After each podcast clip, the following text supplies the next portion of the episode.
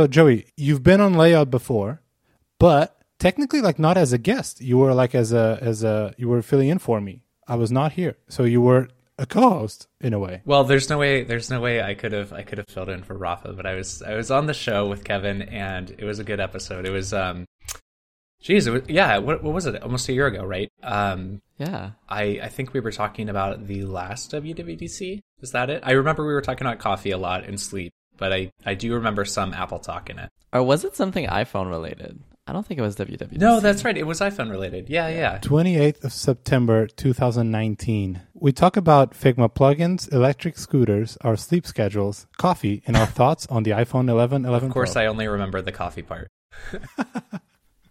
There you go. Boom. But but yeah, uh, I was gonna say it, it's funny. Rafa texted me and he was like, "Hey, should we have Joey on?" And I was like, "I was thinking about that too, but like." I was like, ah, it's probably gonna be too late, and like, you know he's gonna be busy. I was like, ah, let's let's reach out, let's see. Yeah, I'm so glad you invited me. I was just wrapping up a meeting, and um, I mean, like like both of you and probably everyone listening, I've I've been watching WWDC events throughout the week and and thinking about it way too late into the night, and uh, so it's good to have an outlet for this instead of my my poor fiance who has to listen to all of the uh, all of the things I relay back to her. Oh, that's funny. Yeah, because you know we thought um, I bet Joey hasn't like he, he's not doing anything, right? He's not busy with side projects or whatever Figma files. You know, I think he has the time, so we thought you know should reach out. No, I, I well, I mean, I I have a couple of things going on, but I actually feel so. So the context here is just yesterday I published. Um, uh, it, I mean, it sounds weird to say, but I published the iOS 15 UI kit uh, for Figma, and it sounds weird because it was just announced on Monday. But the truth is, I've been working on this uh, this kit for about just over three months now, and um, I got so many DMs asking like, are, "Do you are you in on this? Do you know? Like, how did you how did you get this ready so fast?" um, and the, I mean, the the truth is, I definitely stayed up a little late Monday night, and I, I uh, as I've admitted a couple of times now, I, I drink a lot of coffee, and I just really enjoy this work. But I I got started um, on a lot of like the core components that I felt pretty certain weren't going to change. Like I didn't foresee them changing like the keyboard or the segmented control or what a what a toggle looks like, um, and some of like the the more you know kind of core elements to iOS. But I definitely definitely left room for things like wallpapers and notifications and um, Nice. gosh, there's a lot that changed and actually a lot that I, I had to update, but overall it, it wasn't too too bad. So that's the magic behind the the 24 hour turnaround time. For us on the outside, it was so impressive. It was like, oh my goodness! Like I don't think it could have come out like sooner than that. it was just Yeah. so impressive. This I think I was equally impressed and also not surprised that you did. right. right? It was like, uh, like, oh my god, how the hell did he do it? Of course he did. He's Joey, right? Like it was like in the same, the same amounts. Uh, awesome. I've already used it. Oh, cool. Well, I mean, please, please share Yeah. your feedback. I think my my biggest, um, I don't know, my my biggest worry in this kit is that I, I forgot things or I overlook things. Like I actually almost published it, and uh, someone sent me a, a DM on Twitter, and they're like, "Hey, like I, I saw you're working on the Apple Pay uh, UI last week, and I don't know if you caught it, but they actually changed that with iOS 15." And Kevin, you you sent out a tweet today um, just saying that you you had a lot on your mind um, with that, and I'm so glad that person reached out because I totally would have overlooked that. And um, it's not the worst thing in the world, but I I just don't want to like the hard part with all of this, right? And this is where a lot of the pressure kind of comes on is when you currently duplicate a file on Figma. Like someone is grabbing that file and now it's in their drafts and that's the file they have. And if I make a mistake or if I push an update, yeah, um, it's it's hard to integrate that at the moment. Um, fingers crossed that that'll change in the future with Figma. But so it kind of creates us a lot of pressure. It's like you're putting something out there that could be permanent for someone to grab, and they might not realize that there's a mistake or that there's been an update to the to the UI kit. Um, so I just I really wanted to try to get it right on the first time, and uh, I think I came out of it only with three or four spelling mistakes, which isn't too bad. it's impressive. That's actually uh, you touched on such a, good, uh, you know, feature request, I guess, for Figma because I've seen that a lot. Yeah, like even with your own previous iOS 14.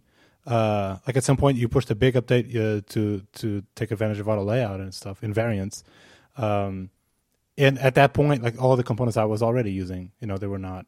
So maybe now that they have branching on uh, on library Mm-hmm. files. I wonder if somehow you could rebase or like pull from the original because they have already like that diff component diff, right? When you're, Exactly, I guess yeah. merging branches. So maybe that could be part of that story. That'd Yeah. be good.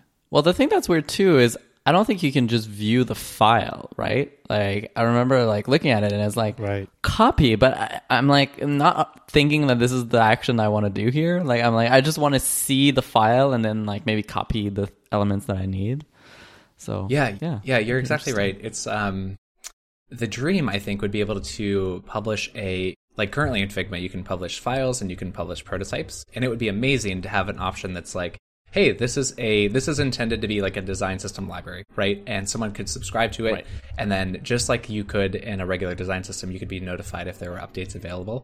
Um, fingers crossed, people would people would update them and, and keep them uh, kind of all in sync. But yeah, like I my my worst fear is you know someone kind of adopting this file and, and maybe pushing it forward in personal projects or or work projects and then finding the mistake or not realizing there's a mistake there and then not being able to kind of easily update the kit just because of the um the current limitations. Well, Right, Figma people. Yeah. Yeah, exactly. I think they, they're, they're listening. We Yeah. we already got the icon updated, so Yes, yes. fingers you. crossed on that one. Just kidding. We don't we don't want to we don't want to take credit for this. Yeah, awesome. Shout out to Ryan for that. Yes, Ryan. Yeah. So should we talk about um, dub dub things? You you know we already alluded that maybe Kevin has thoughts on the new Apple Pay. UI, yeah, but and it's it's funny. Just very briefly, everyone asked me like, "What do you actually think?" Because I just said like, "Oh, I have a lot of questions." Yeah, that was me. um, and so I've been like trying to kind of save it for the show. put things together and obviously save things for the show. Um, but I wanted to do a side by side comparison of the old one and the new one. But like, I can't just take a screenshot of my Apple Pay thing, and so I basically took the the one from your Oh, cool. your your um, uh, Figma thing so that I can like compare the two. I can give you the the old one that I made too, if that's helpful. oh yeah, I would. We I would should love that. we should start a Fig Jam right now and just like paste these things so we can Yeah. the same thing. Because I actually haven't seen in detail like the new, the new, the new, the new. Let's do it real quick. I can I can create it if if you two want to uh, talk for a minute. I can share a link, and it would be helpful to actually walk through. Yeah, cool. Okay, that's amazing. Wow, I don't know if it's going to be good uh, podcast uh, material content. They But they do we'll do say best. podcasting is a is a visual medium first and audio second. Yes, so it- yeah, Okay. We'll have the chapters with the images. So I want to talk about all the things. That was a lot. That, that was a lot, but at the same time, it felt like th- there was not a lot. There's a lot like quantity, but not like. I think there was no major things. Like there was no redesign to any platform or whatever. And even the I think the format of the keynote was interesting because before we they had this formula, right? They would go like iOS and then tvOS or macOS like per platform. Um, actually, I think they used to leave iOS to the end, and now they start with it. But anyway, but now it was way more. You had like now let's talk about home stuff, which is not really any like platform specific. Actually, it it, it touches all of them. Um, so it was a mix of like themes, but also platforms, and even like Safari. I think they showed Safari on the Mac section, but that's also when they showed the iOS Yeah. redesign. Like it was, it was a very different format. How do how do y'all feel about that? well, it it went really quick. I thought. Um, it if I if I had to like sum it up, it, it was a lot of like quality of life improvements with a couple of like surprises. Safari, I think, definitely being one of them. And I have some thoughts on Safari, but uh, just from just from an Oh, outside me too. perspective. Um, but yeah, I, I and I was listening to um ATP Accidental Tech Podcast with Marco, and one of the things I, I think he and uh, John Siracusa said was like, there's a lot of updates for users, but not really a ton for developers, or not a lot of things, uh, not a lot of things for developers to really take advantage of this year. Um, and I think their their kind of summary was, you know what, that's okay. It's been a year. Let's let's it's okay to maybe we can have a little bit of uh, downtime this year, um, and, and to kind of focus on it. Like it kind of felt like that iOS 11 to iOS 12 transition. Um, so I, Mm. yeah, that that's kind of my my summary. Is like it feels like a lot of quality of life things for the for the end user, um, and maybe less so for the developer. Yeah, no, plus plus one of that. Um, I I did feel during the keynote like, wow, there's just so much that they're doing. Like I don't know why I feel like more than other times I was like there's just so many things that are moving forward across so many different like aspects of Apple's platforms that I felt very impressed. But on the other hand, it it was kind of like, oh, there's a bunch of stuff for iOS and iPad OS and like also Mac and Watch. Where I was kind of like, yeah, and tvOS, like um, barely anything on those platforms. You're like, what are these people doing? Like, are they on are they on vacation over there on those teams? Like, just kidding, of course. Like these things take more than one year, but it's like, yeah, it's interesting how it's not always evenly distributed the amount of changes um, across all of those teams. I actually don't think we've seen anything around tvOS. I can't think of anything. No, there was a um, like rec like the thing where it's like recommendations for the whole family or whatever. Oh, that's right. Uh, well, uh, yeah, sure. it is barely a feature. I still can't figure out what profiles on on uh, Apple TV actually do. like, I was really hoping that like every app would support them natively, and I don't think that's the case. I think it's only the the TV app, but. The recommendations were kind of cool. I loved uh, they they called out a part like the the example they were giving was like uh, you know, maybe maybe mom's into this and dad's into this, and then grandma's into sci-fi, and I was like, that's amazing. That's funny. yeah. Uh, it it definitely felt like there was not a lot, no major feature or change on any of the platforms, but a, a lot of the things we've seen was one probably a reflection of like COVID times, right? Like because maybe they couldn't really make any big change in anything uh, the way you know they're working now, and also I think the focus of some of the features, like there was a lot of emphasis around FaceTime and messages and all that, like you know the COVID things we've been doing, which is what all of a sudden, like, why would Apple prioritize now? uh, Be able to watch a TV show with someone else on a call at the same time, right? It feels like very much a COVID feature. Uh, I mean, that sounds all horrible, like a, a pandemic, you know, uh, related uh, thing. So Yeah, the FaceTime section especially really felt like Apple playing catch up. like a lot yeah. of it was just like grid view. It's like, yeah, about time. Like um that crazy? That's a feature. yeah. I, I will say this this keynote especially and and everything happening this year like my my honestly my takeaway as a designer from this was uh I mean it sounds cheesy but I, I feel like I just gained such uh, like an even more enormous respect for product managers and project managers. Sh- shipping i mean especially with how apple is like progressing in the platforms right? Almost everything they announced works on ipad mac watch and um, iphone. And just the feat of engineering from that demo alone of universal control of like moving your cursor across three different uh, devices. I think it was an iMac, MacBook Pro, and then an iPad. It's just like the amount of design that has to go into that, the amount of engineering, the amount of like planning and and just kind of alignment across the three. Given the remote world, given that like Apple is not traditionally a remote first company, um, I I mean I, it wasn't a lot this year, but I am just like I'm so inspired by I think the the the the like individuals who work at Apple like coming together to actually ship these things this year is pretty impressive. sometimes I wonder how much of it is actually things like planned out or almost like reacting to what they have. Let- Let's take that example of that, that feature of moving the cursor between three different devices.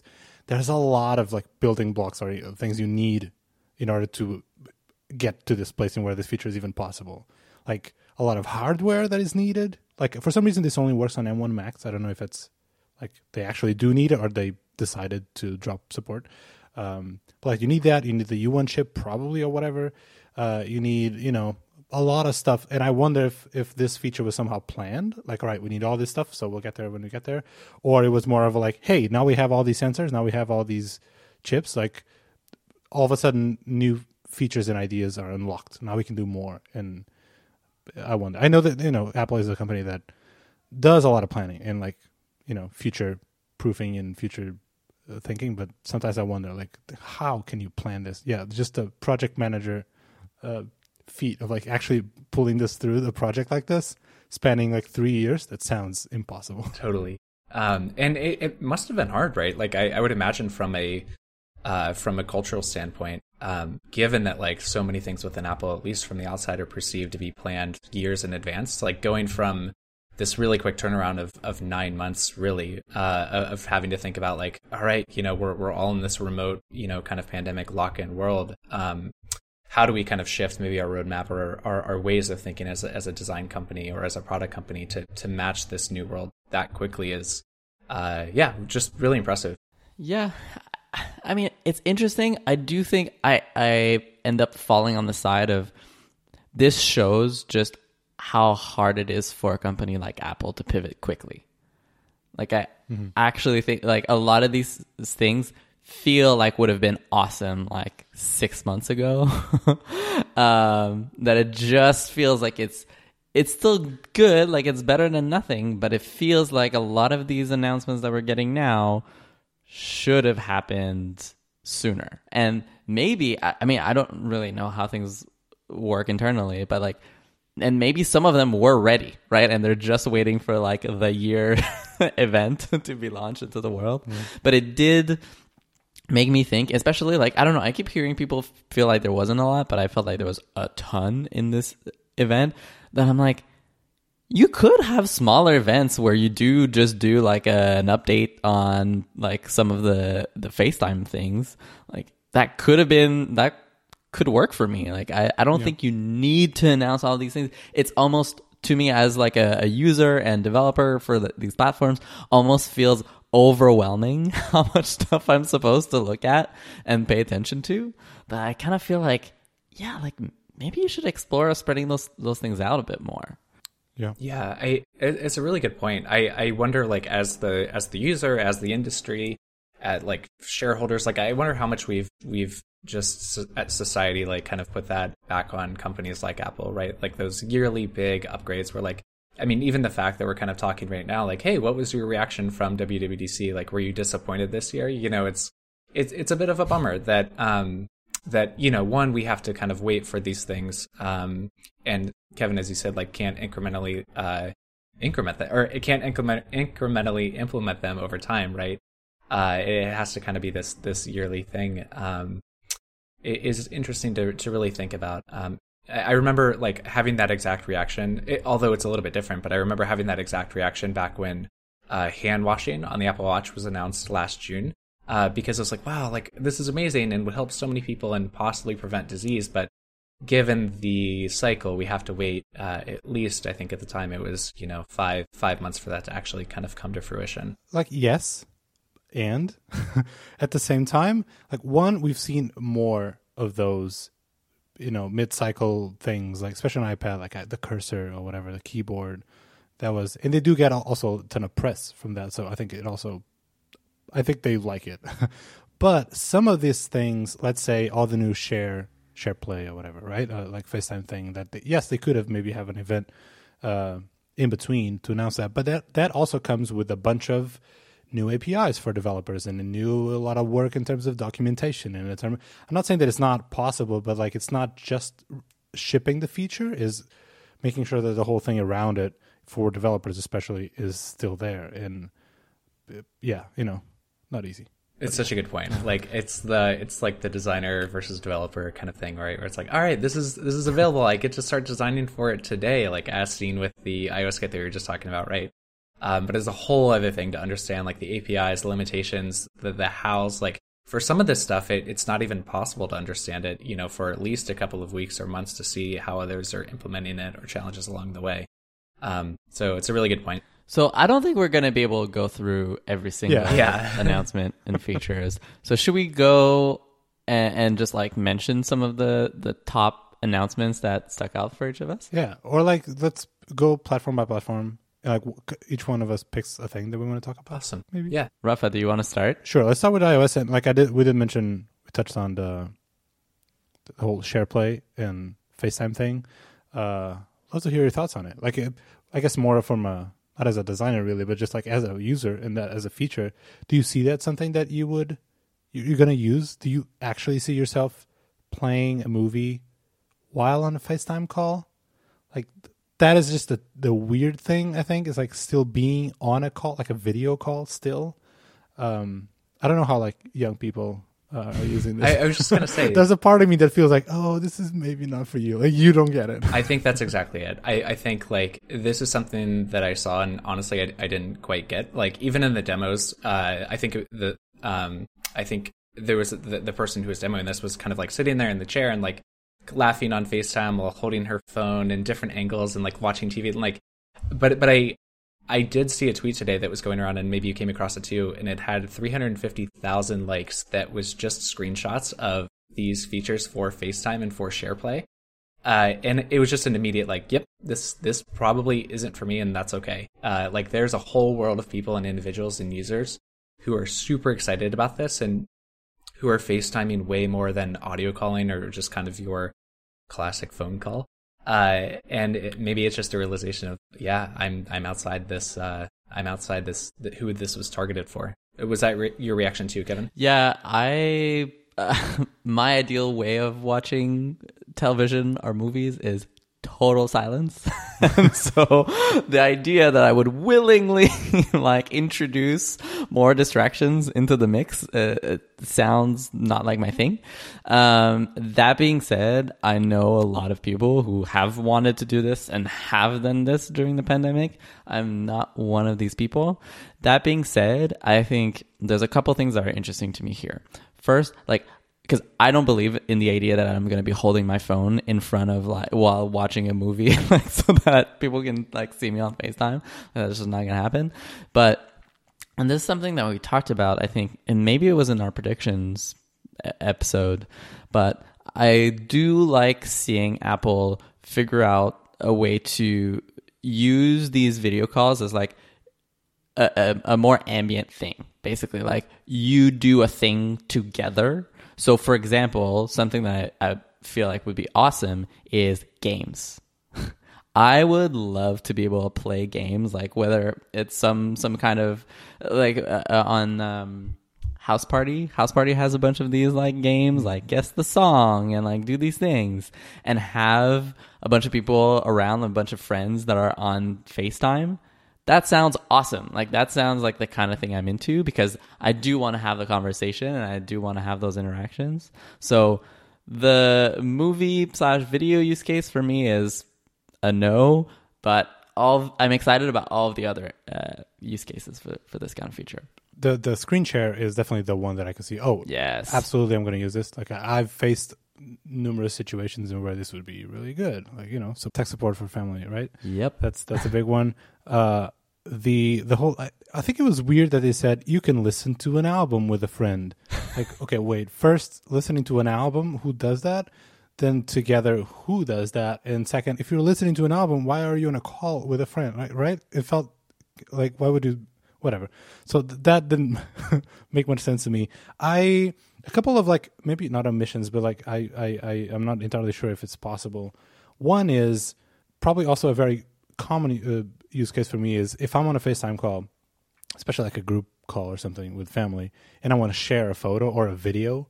I still don't know if this is possible using SharePlay. If I can just share a photo uh, or a video, like everyone would see the same photo for a second.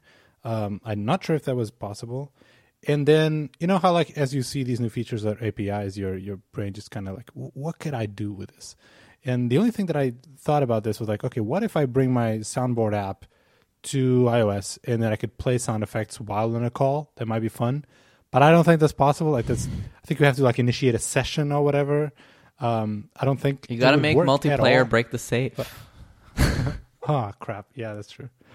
Yeah, each one of you would feel a vibration. each number would. Oh wait, wait, wait! One person like can turn the wheel. The other person feels the vibration. oh, that'd be cool. so you have to that'd cooperate. Cool. That'd be cool. One thing that did kind of stand out in all of this, maybe maybe more more of a theme, is just uh, I mean, it, it's obvious, right? Like the theme of connection, but also the theme of of for example, spatial audio coming to FaceTime, I think is really exciting. It's like a perfect example mm. of like um, the technology and the hardware increasing to a point that's making interactions that are either forced to be virtual or virtual by by nature just feel more human. Um, and that is super exciting. It's like we're all using these devices all day.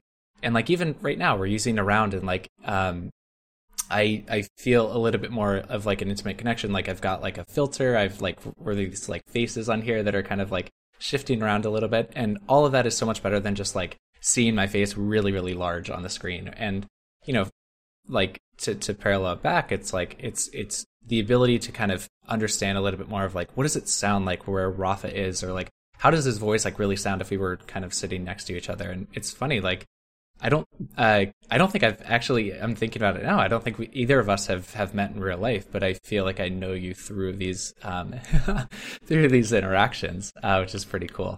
I was laughing because Rafa just just played a gift through Around. it's like every time we play with these features yeah. on the podcast. So maybe it's maybe Someone it's just more the the more like bringing more um, sensory connections that we all take advantage. You know, many of us take advantage of uh, every day. Like bringing that to technology and bringing it in a way that's accessible um, is pretty exciting. Yeah, you talked about Yeah. spatial audio. Have either of you listened to the playlist on Apple Music with Zane Lowe at the beginning, who's like walking you through mono, stereo, and spatial audio? Yeah. If our, uh, we'll have a link in the show notes, but if any of our listeners haven't listened to that, because I was a little skeptical and been like, eh, yeah, whatever. Like they're gonna do the weird like panning thing. Eh, is it really gonna make that big of a difference? Um, it does. like it, the best way I could describe it is it feels you're starting off. It feels like the music is contained within the center, and then uh, stereo expands it a little bit, and then uh, spatial audio just like makes the audio sound so much wider, for lack of a better word. Like it just, Yeah. it was really impressive. Yeah, if it's like if you have a stereo speaker, uh, like literally two speakers in front of you, and you're listening to music, even if they're really good speakers, you can still kind of like pinpoint where the sound is coming from. There's clearly two sources of sound. In with spatial audio, like that thing just gets way blurrier. Like just I have no, I, it's really hard for me to pinpoint where the sound is coming from. It just kind of it's it's it's similar to the thing like filling the room. You probably hear that when like people are describing speakers. It fills the room pretty nicely. This, I guess, is filling the room, but it's headphones, so not really the room. It's filling your ears uh, evenly. Yeah, I, I I really enjoyed it. At the same time, like four seconds in, I'm like, oh, this is gonna be just a new normal. Like it's gonna be. I'm not gonna, you know, six months from now, or I don't know how much adoption it will have. But once this becomes normal, I know I will stop like thinking about it or appreciating it even probably, which I guess it's a good thing.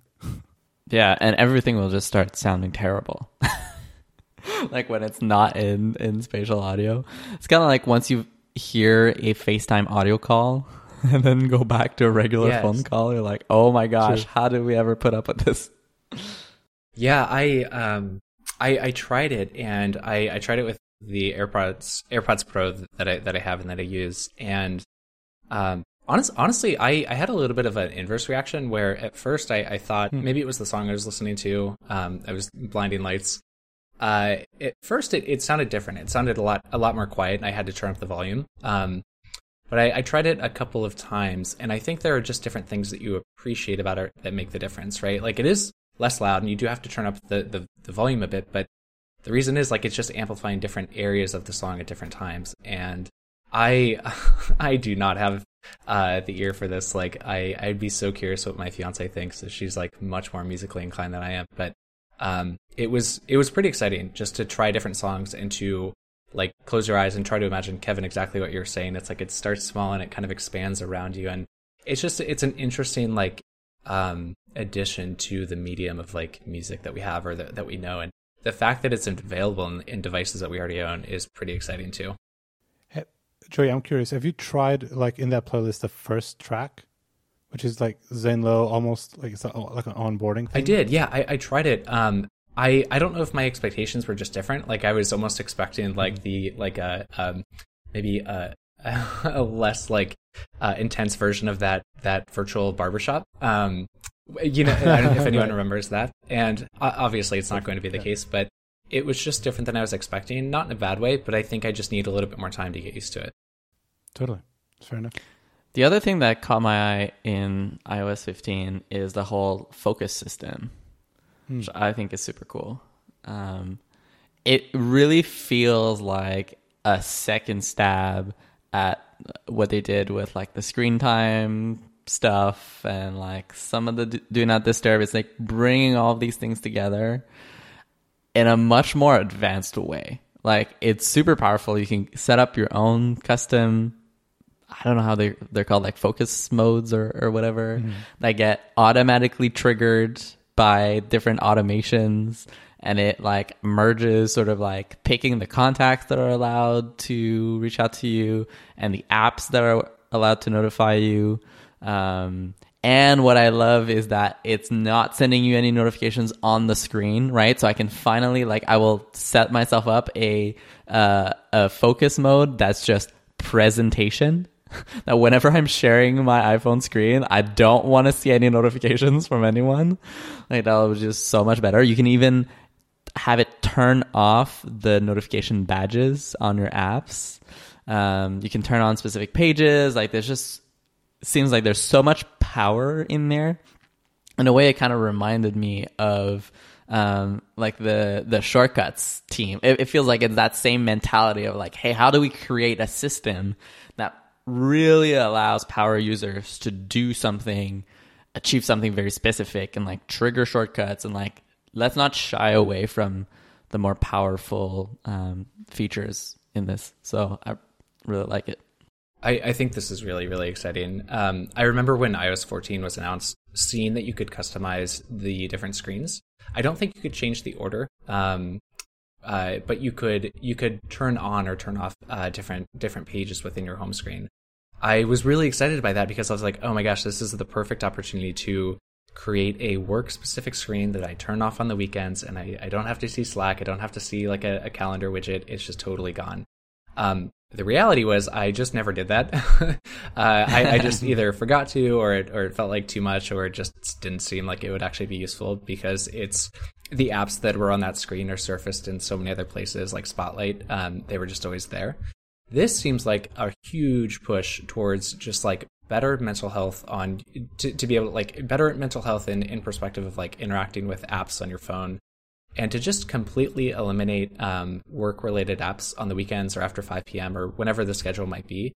Uh, I'm really, really looking forward to this. I, I, think it's going to be, I think it's going to change my relationship with my phone and my iPad and Mac and in a way that hasn't happened in a long time. And, you know, finally, like this is such a perfect example of what we were talking about earlier of, of project management and product management coming together with engineering and design. Like for this to work on every single device out the door, um, is incredible, and I, am really, really looking forward to it. It's been it's really interesting to hear you both talk about it because I I don't think I'm going to be using this a lot. Like I, I, my relationship with notifications is like pretty fine. Like I I I've done a lot of the like deliver quietly for most of the apps, and I guess I've done that enough. Like when iOS 14 or whatever they released that feature at the time, and so I actually am okay with the amount of notifications that I that I get. Um, the two use cases that I, I can see myself using is Joey, to your point, like a, a, vacation mode or a weekend mode, and where that is something that I do when I go on vacation. I immediately go to settings, notifications, turn off badges and notifications for like Slack and even email, take off the badges and stuff. So that would be, you know, convenient, useful to have a quick mode to turn on. Where I see myself using this the most is on the Mac, actually. And by the way, incredible to your point also incredible that they rolled out these features to the mac because usually like this type of features come on ios first maybe I, uh, ipad second and then the mac when they find the time. So on the mac i could see myself using this a bit more in where uh, when i'm working it's almost the opposite. Like when i'm working i want notifications like slack and maybe email but i don't want tweets or i don't want maybe messages even or like separating those type of notifications i can see myself using you know a lot I, I, think there's always some anxiety too, actually, around like um, to your point of like silencing notifications because or, or or delivering quietly or setting any of those options, right? Because maybe you're having a day where you're like, I, I just can't I can't see email notifications right now. Maybe I'm too overwhelmed or I'm just getting too many. I always felt hesitant hesitant to actually press that because I knew that I was making a to do later to have to go into settings, mm dig to the app, remember the app in the first place, and then re-enable all of that. It just seemed, I don't know, it didn't seem worth it. Uh, so the fact that you can silence things for a day and silence individual apps really quickly, I actually didn't know about turning off badges. That is exciting because that's like the main reason I opened my settings app today. Is like I'll download a new app and then I'm like, oh, badges, I gotta get this off. Um, I, am really hopeful about it. Um, one thing that's cool that I didn't fully realize from the keynote, but I only learned when I was playing with it, is the notification summary feature. uh, is actually really cool. So basically, for specific apps, you choose these apps, and then you can define specific times during the day when you get notifications. So this is something that I did for email, for example, which is like, hey, only send me notif- a notification about my emails like in the morning and like around I don't know four or five. And so during my entire day, I will only get the e- new email notifications either at the beginning or at the end of the day, and it's gonna leave me alone for the rest of the rest of my day. Like that is super cool that you're able to do that, and I know like some other email uh, tools have allowed you to do that, uh, but the fact that it's built into the system now is, is really awesome. Joey, do you want to pick something about iOS 15? There was one thing I wanted to mention beyond the notifications, which was um, the first one is like Apple's continuing to expand privacy. I'm really excited about the, I think it's called Private Relay. Um, just bringing that and like educating people about what is actually being given and what's what's not being given or what you're actually in, in possession of uh, is is awesome. I'm really excited for all of the changes coming to the Mail app, where you can mask your email much easier. Um, and the fact that it's like built into Safari, it's built into iOS, it's built into iPadOS, macOS, like all of that, I think is is tremendously exciting. Um, I I am I think most excited. Uh, I don't know why, but over the course of the year, I, I made the switch from Google Maps to Apple Maps. Um, I think because I was using CarPlay a lot more, and I just found the interface to be I don't know nicer to look at. Um, and because we didn't leave our, our home, yeah. so. Well, actually, we, we did a we did a road trip from California to Ohio because we were moving Oh, nice. home, and it was an interesting. I don't know. I just to compare the two. There's only so much to do when yeah. you're driving 2,600 miles in three days. Um, so that was my little experiment. But yeah, I, I kind of got hooked on Apple Maps, and I'm really really excited for the uh, the changes that are coming there. Um, you know, of course, it's going to take time, and it's only in a, a limited number of cities, but just the realistic renders like down to what trees are there like what the crosswalk looks like i i can't even begin to imagine how this was implemented um it's really really impressive Seriously, no idea how. I don't know if they're picking up from like from satellite images or from like all the cars that they've been, you know, uh, taking the not the street view but whatever equivalent on Apple Maps. Yeah, no idea. I also have no hopes to see this or actually being able to use it anytime soon. same in ohio um, I'm still waiting on biking directions in what the biking capital of the world. Um, I don't know. So, Yeah. but, but really, really cool. And I don't know what's going on with the biking direction stuff, but I would say the um, the Street View feature ha- at least here, like pretty much anywhere, like they have it everywhere. Um, so I am hopeful. Like it, it don't it. seems like it's showing a lot of confidence that they can do a lot of these like highly time consuming things at scale. So yes, they're going to start small, but I feel like they've shown one example of how they're they've managed to scale a feature like that like so far and wide in a relative short amount of time. you know I, I don't know if this is a limitation uh my again i keep mentioning her but she my fiance lended me her ipad to install the beta on so i didn't have to put it on my my iphone um nice. and she has an older iPad, and I actually can't. I haven't had any success like finding or being able to enable the the new features from Maps specifically. So I I don't know if it's device limited, but yeah, like the the the renders are so cute. incredible, and like the shading and the light and like the palm tree versus normal tree detection and the map. Right. Like I just don't even understand how that was done, or if it was manual or again satellite based. It's it's really cool. yeah, those 3D renders models are so cute. They look great and look very unique in a way, you know? It also it actually actually gave me a little bit of appreciation for what is there today. Like I I saw a, a couple of images that were going around on Twitter um, of Oracle Park, which is in San Francisco, uh, formerly AT&T Park, and there are renders of the like large Coca-Cola sign that's there, and a couple of other like stadium specific elements. And I was like, wow, that, that's how did they do this? And then I was actually on, uh, as I mentioned, I, I haven't gotten these features to work, and they're there today in in the current maps. Um, so it, it's kind of been maybe like a hidden gem that was there all along. Like it doesn't have the shading or the texture or like the the lighting or anything like that, but uh, it's yeah, ma- I, Maps is is I mean, shout out to that team. I, I just feel like they've caught up so quickly and are Yeah. finally beginning to kind of differentiate themselves um, in a way that that feels unique. And they started in a pretty rough place, right? Yeah. Like, oof, the, the- there's they started with a, the terrible reputation, and like people, I think still today, like it has that reputation. Apple Maps, pff, you're gonna get lost, or they're gonna send you to a ditch somewhere, or whatever. Um, so yeah, I think it's congrats to the team. probably the most underrated team at Apple, Mm. I would say. Because you're right. Like, everyone always rolls their eyes at Apple Maps. But, like, in terms of UI design, like, Apple Maps has just led the way for so many years. It has been so far ahead of everything else. Um, and I do think, like, you can say the same now about um, their sort of like 3D modeling and how they're representing elements on the on the map. So very cool. I'm looking forward. Do you know? Do you remember like that guy who did kept, kept doing these blog posts on Yeah. the maps? Like I can't wait for this guy to do another one on this. Oh man, I, yeah, he has a lot of work on his hands right now. Yeah, no, totally. I I think uh, yeah, Maps was one of the first apps to really embrace the whole card-based interface. Um, I think it was around the time music was also doing something for the now playing screen or whatever. Yeah, and they they, they really were. Sorry, sorry to interrupt, Rafa. Um, no, no, they really were like. I mean, a, a, a- an app like Maps, like it, it takes scale and it takes like people using it for it to become a success. And it, I feel like of all the mm. things that are you're able to introduce, like that's one that you kind of have to put out there. That's in that's that's just naturally going to be in a in a not so great place from the start, but only get better. And I feel like we're finally at that inflection point.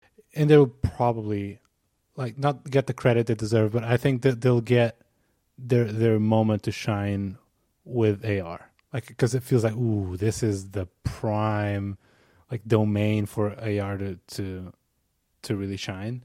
So, and a lot of these things like we we can see it, like the whole when you you know get off the subway station, you you scan your the buildings around you to know where you are. Like oof, yeah, imagine that in your face, right? Like you don't, yeah. So I just imagine as like rotate your head around. in like the the in eights, like do eights with you. Uh, I'm excited for the future. uh, cool. So should we get into iPad OS? I just want to give one shout out, very small, to to the whole sharing your health with like friends, family, because like the day of the keynote, a couple hours before the keynote, uh, Devs and I actually were uh, in a hospital. Everything's fine, but we just went there for a couple uh, tests because um, Dev's uh, uh, blood pressure was a bit high, and at the time, like. She, I wanted to have like her data because we had all those. We've been measuring the blood pressure, and it was in the health app automatically synced. And like bef- instead of me having to find her phone and like try to unlock her phone to show the doctor or whatever, I could if I could somehow have that information also in my phone. It was, and I thought about that. Like, oof, I wish there was a way. I thought maybe take a screenshot on her phone and send it to me. Anyway, and then a couple hours later they announced this. So, yes, pretty cool. And I'm lucky enough. You know, my parents are still in good health, but I could see this. You know, if maybe you have older parents or grandparents or someone who's in a bit more delicate health, this, I'm sure this would be appreciated. So, yeah, totally. Shout out to to the team. And also, they did it in style. I love the like gradient stuff that they're doing at the top of the screen. Like, it's just Right. absolutely beautiful. y'all remember how in the beginning of like health kit and all, uh, like around the time that Apple Watch uh, was still new, your health data because of privacy, you couldn't even like uh, back it up to iCloud. So the only way to have your health data carry over from when you got a new phone or a new watch was to do like encrypted backup to iTunes or whatever. Um, we've come a long way, right? Now we can share with other people in a still, you know, private way. So, yay for technology. I, I th- it, it feels like we're getting to the point where um, nearly all of us, whether you have an Apple Watch or you just have an iPhone, like we, it, feels like we we all kind of have more personal stories to tell about how health was helpful in some way. Um, the the service health. Uh, like you know, for me, like just last year, I I wear an Apple Watch when I sleep, and I got an alert for about a month that my um, heart rate was going pretty low at night, like in the mid 30s, low 30s, which is pretty low. I mean, especially for you know, I, I Yeah. think I'm kind of active. Um, and it, it turns out like I, I had benign, uh, what's called benign bradycardia, where it's it's not it's not uh, uh, something I really need to worry about. But it was amazing that this this passive information flow um, just let me know of something that was going on, and and the fact that I can you know share this or actually just have it captured in a way that's really accessible uh, to me, like you know we're we're all changing health providers all the time, and it, there's always some gap between like you know EM um, EMRs that that are are are all of our stats are, are tracked in over time, and I think it's amazing that a lot of this is just staying with us uh, throughout kind of our lives. Absolutely. Uh, all right, almost an hour in. Still on that stuff. Should we do iPad quickly? Yeah, real quick. Let's get to it. I don't know if we'll be able to be quick, but we can get to it. That's for sure. I only have four more hours. Is that okay? I'm so excited about iPad OS. I this is the one I was really really looking forward to. All right. Okay. Why, then why don't you start? Yeah. So I think the main thing that many of us who use an iPad a lot can agree on is that uh, multitasking is just really fragmented at the moment. Um, to highlight yeah. this, if you're in an app and you aren't using a keyboard and you want to pull up another app side by side, you currently had to swipe home, choose the app, swipe home again, choose the app that you were in previously, swipe up on the dock, find that app that you had previously opened in your recents, and then drag it. Um, whereas if you have a keyboard, it's very easy. You just press Command Space, open Spotlight, drag it in, and that is totally fixed with iPadOS 15. I'm I'm so excited about that. It was such a convoluted thing. Um, there's still every like a lot of things are still very like gesture based. They have this new kind of like visual dot system at the top that you can tap and you can kind of switch the windows to the position that you want. Um, so it's it's still very like gesture heavy, but I, I think we're finally getting away from having to know these things and, and keep these things in the back of our minds to kind of use the iPad to even half of its potential. Um, but I'm so happy this is fixed, and I, I just this is all I wanted from WWDC as an iPad user. Uh, okay, to that, absolutely agree with you that this I think multitasking on iPad, the you know uh, iPad OS 14, um, totally broken. Needs to be completely rethought. I think. I I don't think if this is like the fix, it helped that they are uh, surfacing a lot of these like there were gesture only actions. So the the little you know ellipses thing at the top, that's better. That's, I think that's an improvement. Also, I just thought I think it's nice that finally they have the ellipses icon, but actually each dot like corresponds to one of the three options. Yeah, yeah, really. Like cool. oh, an ellipsis icon that actually makes yep. sense in that context. Um, but it's still like those three options it's still the same thing you could do before with the exception of like you said like if you wanted to pull an app that was not in your dock i guess um, but it's i still wonder if this is like what you need because they yeah uh, they just fixed how you got to things but they, it's still the same things if that makes sense the the drawer i still don't really understand it yeah the um, shelf the shelf, right? It's when I saw it, I was like, "Ooh, that's cool." And then as I've been using it for the past like what day or so, I never know. Like I've never clicked on it. I just I never. I'm like, okay, why do I have all these old windows around? If I open Notes, I have like maybe twenty windows open somehow. I don't know why. Really? I should care about it. Like they're just there. um, so that one is a little weird, I think. Yeah, those I, I think um, maybe it's just being a designer, but I those that's like like what I, I kind of think of as like a, a bit of a point of, of anxiety, right? Like I'm not someone who frequently like closes all of my apps, but I like to know like what I have open and how to access it. But if you even after a day if you were like uh, joey I, I, need you to get to the app drawer really quickly or the, the shelf really quickly how would you do it? I i don't know that i could tell you like oh i i guess i have to open the app that i was in and then go into multitasking to find it and like do i does this mean i have eight apps open? Like are they taking a lot of like memory and battery life and ram? Like i don't you know I, I think it's those things that maybe are intended to not be thought about as much but I can't help but think like I have all these open things that I don't really know how to access or where they are or what they're doing. Um, so yeah, we'll we'll we'll see. I, I'm I'm hopeful that we're getting to a better spot. I think the multitasking in general is so far improved. Being able to swipe up and see all of your apps and kind of create that side by side app um, view from the multitasking page is, is awesome. Um, so I'm I'm really looking forward to that too. Yeah, I would agree with you on that. Like it it seemed like they listened to all everyone's problems and are like, all right, we're gonna like fix all these problems one by one, right? Um, what it does seem to me with this is they almost like over fixed things. they were like, uh, a way that you can do multitasking without a gestural interface. All right, check. okay, um, it's annoying that like when you bring up the dock, you can't have access to all of the apps. All right, let's put the app thing in there. All right. Um, now like we have this new like you can swipe up down from the top and then instead of like making you have to drag an app, we want to let you use the home screen to be able to pick the apps. Okay, let we're doing doing that too. And oh, what about the windows? Okay, uh, well, let's do some kind of shelf. What about um, in the multitasking tray? Oh yeah, let, let's do that too. Like it just like went all. It's like I feel like someone was like just fix goddamn multitasking. I can't see any more blog posts about how our multitasking on iPad is terrible. Just fix it, do whatever needs to happen. And they were just like, yes, like all of it. Like every possible, like, intern, you have an idea? Sure. Like, put it in. Like, we're doing it. like, why not? Let's just throw all spaghetti at a wall and like, we'll see what en- ends up sticking. Um, and then to me, the, the answer is like, yeah, actually, like you did end up fixing a bunch of things. I don't think I use all of those features. Um, is it the end of the world?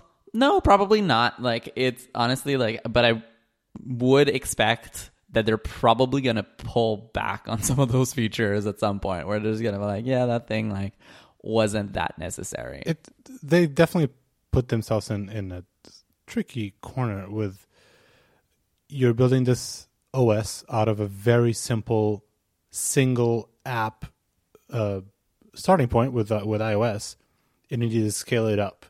And also, you keep adding peripherals and input methods that are going to be incredible and could help you achieve these things, like keyboard and, and Apple Pencil. But you can't rely on them exclusively because some people might not have them. So it's already ooh. So we have to cover these three input devices in order to do everything, but we can't rely on any of them. And also, you know, in this case, yes, in terms of multitasking, they've had a laundry list of things they need to cover. You need to be able to do all of these things uh, with all in all these ways. Uh, and I think, like to your point, they could have done this in two ways. One, just admit defeat and like start from scratch. We need a new like conceptual model to ta- to tackle multitasking. We can rely on these gestures, or we can rely on like side by side apps or whatever. They had to start from scratch, or like go to your point, Kevin. Go point by point and like find a solution for them. So in the aggregate, it might not be the cleanest, simplest thing. I, I actually think like multitasking conceptually, it's more complicated on an iPad than on a Mac. yeah, And the iPad is supposed to be the simple device. right. And it So- got more complicated with this release for sure, not True. easier. So I I I, I am still not like 100% into the yeah, this is the right model. Let's keep pushing this because I'm like "Ah, I could have just I could do all these things way you know faster and easier on my on my Mac, the the the computer for old people, right? so Yeah, it's, It's like just- just, do the exercise. Like it, try to explain to someone like without any images, without looking at an iPad, how do you you know put two windows side by side? It's just it's like I need two hours probably explain to someone like all of the but now you can that- screen share on FaceTime so you I- can, yeah, that's true. That's true. Yeah, I, I, So it is complicated, but on the other hand, there's so many fewer limitations. Where before it was just like you can't do that, or like the way you do that is really clunky. Now the answer is there's absolutely a way to do whatever you want to do, uh, but there might actually be four ways to do it, that same thing. I wonder, you know, how much of this is coming from. I was I was thinking back earlier today, like there's a there there have been a lot of different iterations of multitasking that we've had on the iPad, and I, you know, to your point, Kevin, it's like I wonder how much of this new UI and new um, ways of like interacting are just coming because it's it's like you know we're trying to put things onto a um, a system that's like a, almost a decade old now and a way of working that's like a decade old, and if you had to invent it tomorrow, like uh, you know, I think we're all kind of in agreement that Windows maybe aren't the best model for a device of this size, or especially with how iOS works in general of, um, you know, memory containment and how you interact with with with different elements that are maybe you know uh, in the background for for a long time, but. Uh, it, it's been it's been awesome, honestly, to see the explorations that have happened throughout the years. Um, and this really feels like one of the toughest design challenges um, for I think iOS or iPad OS to come out. And overall, like I, I think all of your points are exactly right. Like there's a way to do everything, but now you have to remember, you know, again, all of those ways how to do everything. But it feels like they they got really really far, and it feels like um, that frustration is going to be gone at least because there is a way. It's just kind of figuring out and again remembering how to do it. Absolutely, and part of that story is also the uh, menu bar, but we're not calling it menu bar at the bottom. uh, yes, like bring the best things from the Mac on the iPad where it makes sense. That's one of them. Uh, they already had the like hold command on a keyboard to show you the shortcuts, which is an interesting way of like surfacing some of those. Um, and to be fair, I like I was actually talking to some friends at work. Uh, we're thinking about keyboard shortcuts in general, and I was like, well, yeah, because on a Mac, I think the way I would expect to find these keyboard shortcuts is to go on a menu bar and like click through the menus and see the things. And people are like, wait, I didn't even know that's how you were supposed to do it, or didn't even think about that. So, a lot of assumptions that maybe more like old school Mac users might have. Uh, definitely not true for everyone. This might be. It's interesting for them to like surface some of these things that do work on the Mac for people who are used to them. Like try to appropriate them for for an iPad thing, and uh, yeah, I like it. Even works on like the the system thing. Like even have like tabs for like multitasking and to surface all the keyboard shortcuts. That's cool. I'm curious about your thoughts on the widgets that can now be put everywhere on the screen on iPad. I'm excited for this. I um it never made sense to me, maybe to all of us, but you have this huge you have this huge screen and widgets are kind of contained on the left-hand side. Um and they're only seen when you're in landscape, so you're getting less of like the vertical real estate for where they're positioned. It was kind of frustrating. So I, I'm really excited for this. I one of my favorite things to think about, um, honestly, in design is just passive ways to show information. Like my background, when I first got started as a designer for my first couple years, I was working in healthcare and working on like physician dashboards, and that's such an information dense place, and you had to focus on like how do you just control the flow of information and really highlight things that are just useful in little little blips here and there. Um, and that's that's kind of what widgets feel feel like. It's like you're interacting and maybe you're going from one app to another, but uh, you see that calendar that just reminds you of you have a meeting in five minutes. Like I love that sort of that sort of thinking and that again that like non-invasive way to kind of show you uh, what you need to know maybe when you didn't expect that you needed to know it. Um, so I'm very excited for this. Same. I don't have a lot of uh, thoughts on widgets. Uh, yeah. yeah, it was always odd like you couldn't place them anywhere on home screen on iPad. Um, the reason I just, asked, like, on one hand, I think it's interesting because the iPad, I, I, feel like on iPhone actually, I I just run out of space to put the things I want to have on my screen. So it's uh like there's a lot of compromises I feel like I have to make as a user to be like, well, I care about all these things, but if I put all of them, all of these widgets on my screen, then I'm gonna run out of space. So I, then I have to use the stacks to like rotate through them, which is fine. Like I think it's a it's a great sort of compromise, but not always as good as you'd want. So iPad is like you have so much space to put widgets.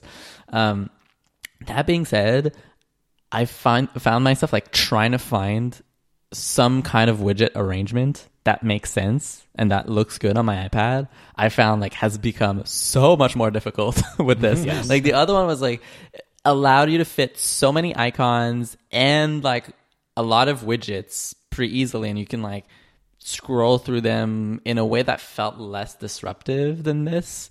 And so I'm still maybe I just need a bit more time, but I I feel like it's I have more space for more widgets, but I, it also creates these awkward layouts and then if you rotate the ipad it to- completely destroys any kind of organization that you might have.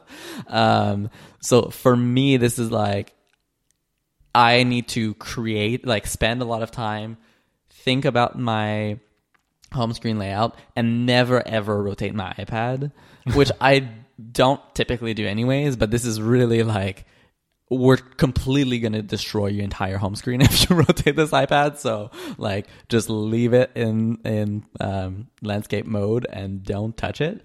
Um, but the one thing that I think I'll be interested to see is I've been thinking I should create pages that are like almost entirely composed of widgets and like have also, and essentially use my iPad as kind of a dashboard for information. And I think that's that model is kind of interesting.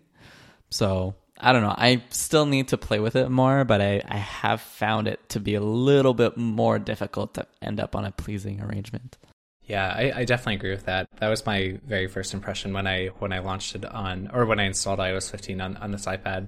Um, I don't know about you, Kevin, but like for whatever reason over here, I tend to use Spotlight a lot more on my iPad. Um, uh, I don't want to say more than my iPhone, but maybe it's more noticeable that I use it, um, or when I use it on my iPad, just to find different apps. And I'm actually really excited for the app drawer as well, finally coming to the iPad, just to be able to maybe hide a lot of those icons that were like scattered throughout. And I don't know, maybe maybe focus more on like a widget first home screen could be really interesting.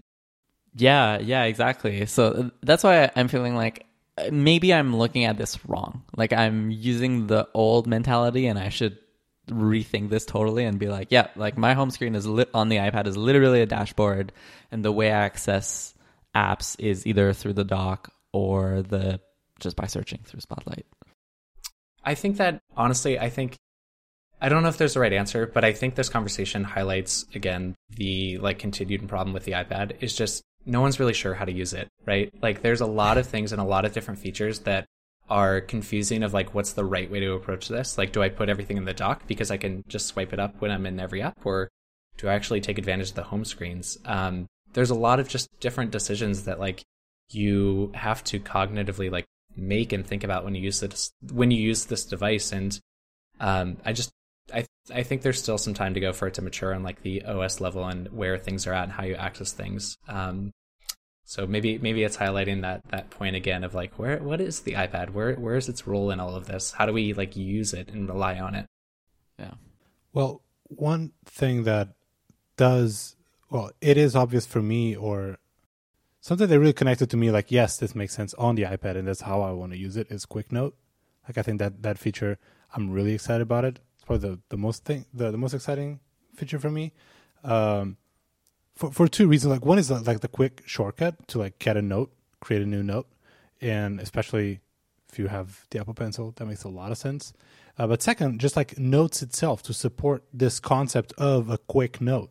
Like there's a lot of times I just want to jot down some text, and when I decide, you know what, let's just create a note, which is already like a place for me to place like random notes. Um, creating a new node and like start typing creates like a big header. Like that's ex- almost the opposite of what I want. I just want like this random piece of text. And so I'm still not sure how, like if you can even create a quick note on a Mac or like how those carry over. I know you can see them, but, um, I don't know what the UI is like. Uh, but this makes a lot of sense. Like just, it's almost like notes, take the app notes and add the, the legacy app, like, you know, stickies, but in notes, this makes a lot of sense. And I, I I'm I'm curious to see if I'll actually use it because a lot of these things, like with every WWDC new iPad features, I'm like that's awesome. Like the scribble things, all those things look really good, but in practice, I never use them.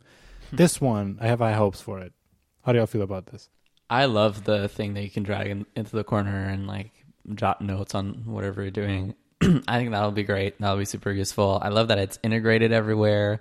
Uh, and you can even sort of like quote parts of something. Like there's just lots of cool functionality here.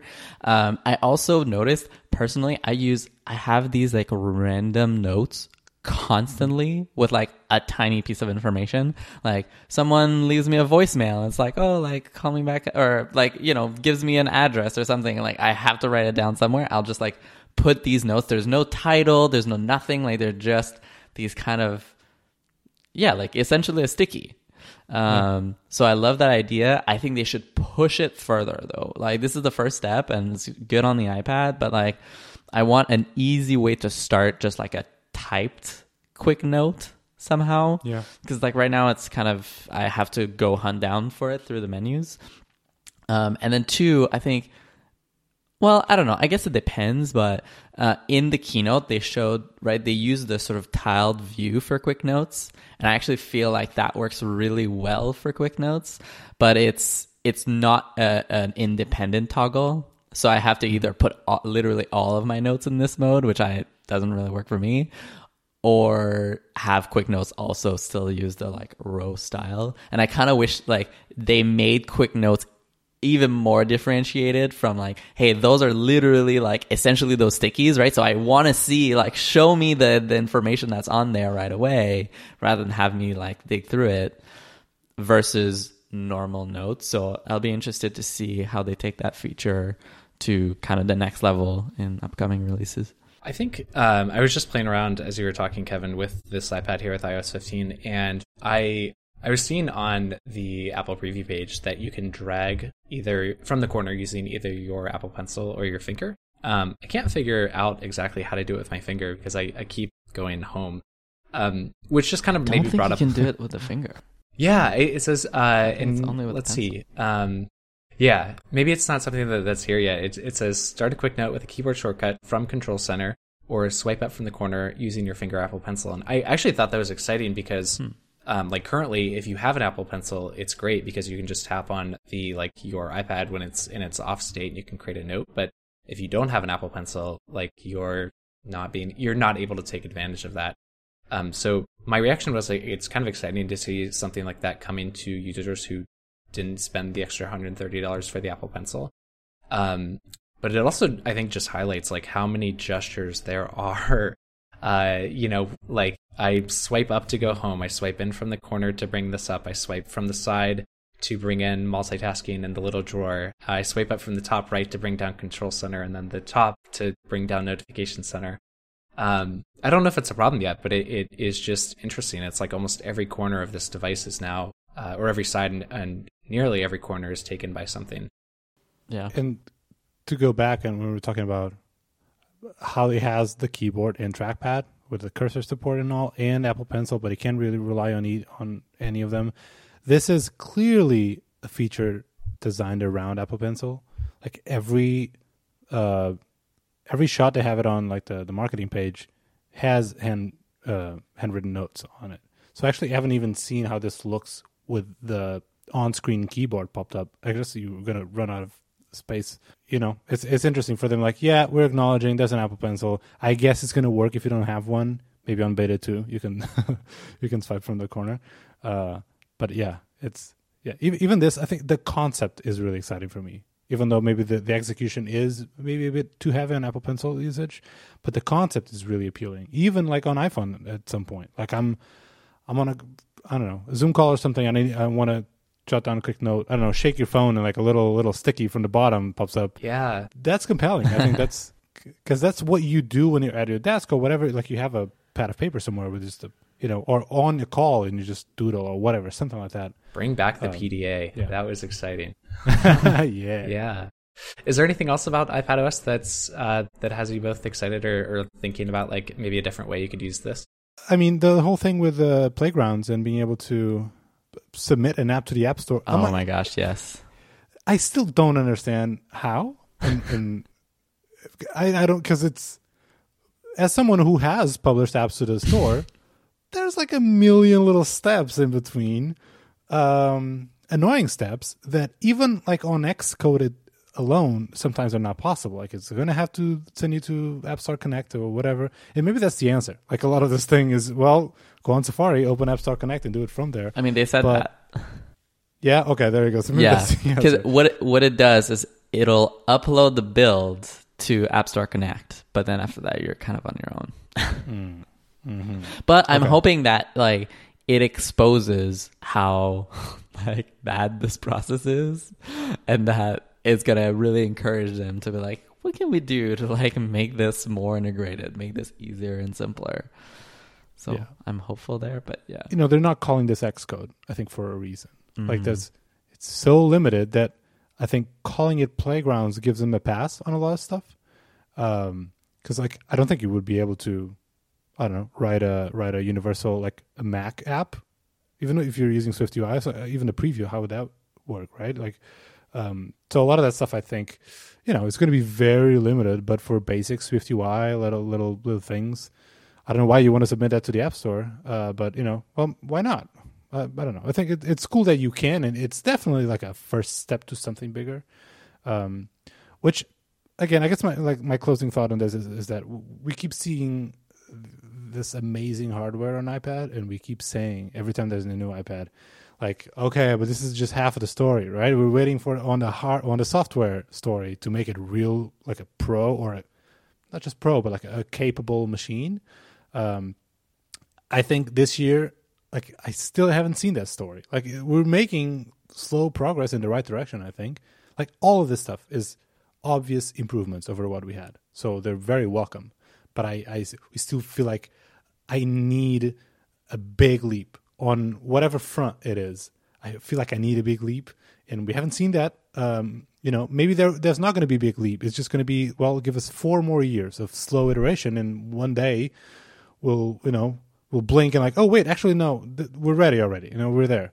So maybe that is um, the strategy they're going for. But so I guess that's like my closing thoughts on on iPadOS this year. It's a good point. I feel like I'm still wrapped up in like the shininess and newness of WWDC and, and what's to come. But I mean, yeah, just a week ago, like the thing that was on my mind is like I've got this. Uh, I've I upgraded an iPad and I was like, I've got this M1 iPad, which is running the exact same hardware as this Mac Mini that I do all of my like all of my personal you know design work on.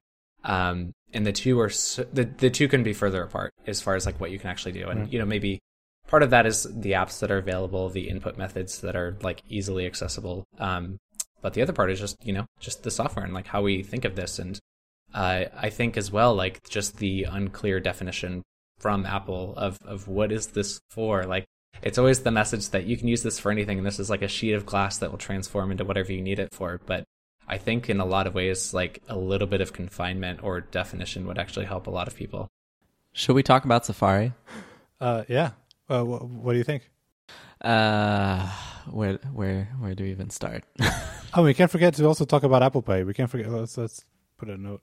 Yeah. Make a quick note. yeah. Yeah. I mean, I'm curious to hear what you, what you all thought about Safari before I, I launch into my giant monologue from what I think about it. But I have a couple thoughts um, that are um, top of mind. Yeah. That I can share. Um, I I really like this idea from Apple over time of like put the content first. Like it's it's it's uh, it's in photos, it's it's in the displays that they create, it's in Safari, and, and now I think it's even more so in Safari. Um, the thing that like the thing that really irks me about this redesign so far is uh, that there are a couple of things. One, uh, the mockups that we've seen are only on like the most beautiful web pages out there. I, you know, it's very unclear of like how this design currently will translate to pages that um, maybe don't look so good or are really crowded. Um, so I'm kind of curious about that. But the other thing that really I find frustrating in Apple's current design language is this notion to hide things behind single actions. Like they've hidden, for example, like the refresh button behind a three three dot ellipsis that's in the URL bar that collapses whenever you're on another page. Like um, there's just been this push, like I think from Big Sur, and now we're seeing it on iPad OS even more. It's um, we're just hiding things and we're not making them accessible visually uh, in, unless you know to look for them. And Kevin, I want I want to hear your thoughts, but I just wanted to share this tweet I saw from um, Federico uh, Viticci, who said uh, he, said I like many of the new Safari features, but I also think some important ones are too hidden right now. So, for example, bookmarks can only be opened from the new tabs page. Uh, share extensions are hidden by default, and then private mode is in the tab groups menu. And it's like we had all of these actions that were visible and right there for a user. And a lot of these things, granted, are on on the iPhone version of Safari, but it's a trend that's carrying over, and I find it frustrating because it just increases the um, the learning curve for how to use your your phone and how to use these apps. So that's kind of where I stand. Yep. Same with reader mode. Like, why yes. do all of these essential features need to be hidden between behind an overflow menu? Like, that is sounds totally crazy to me. you're just taking all of the features that I use and you're hiding them. Why? Like this is a browser. Like let it like show it. Like use the space. Like I it's it's just not prioritizing features correctly in my opinion. It's the um it, it, like it's trying to attain an ideal past the point that is useful. Like it's just it's gone too far. And on iPhone, I think it's even worse than on the iPad. On iPhone, I think the idea of bringing a bottom address bar sounds good, right? We've all seen like Brad Ellis's like mock-ups and those things.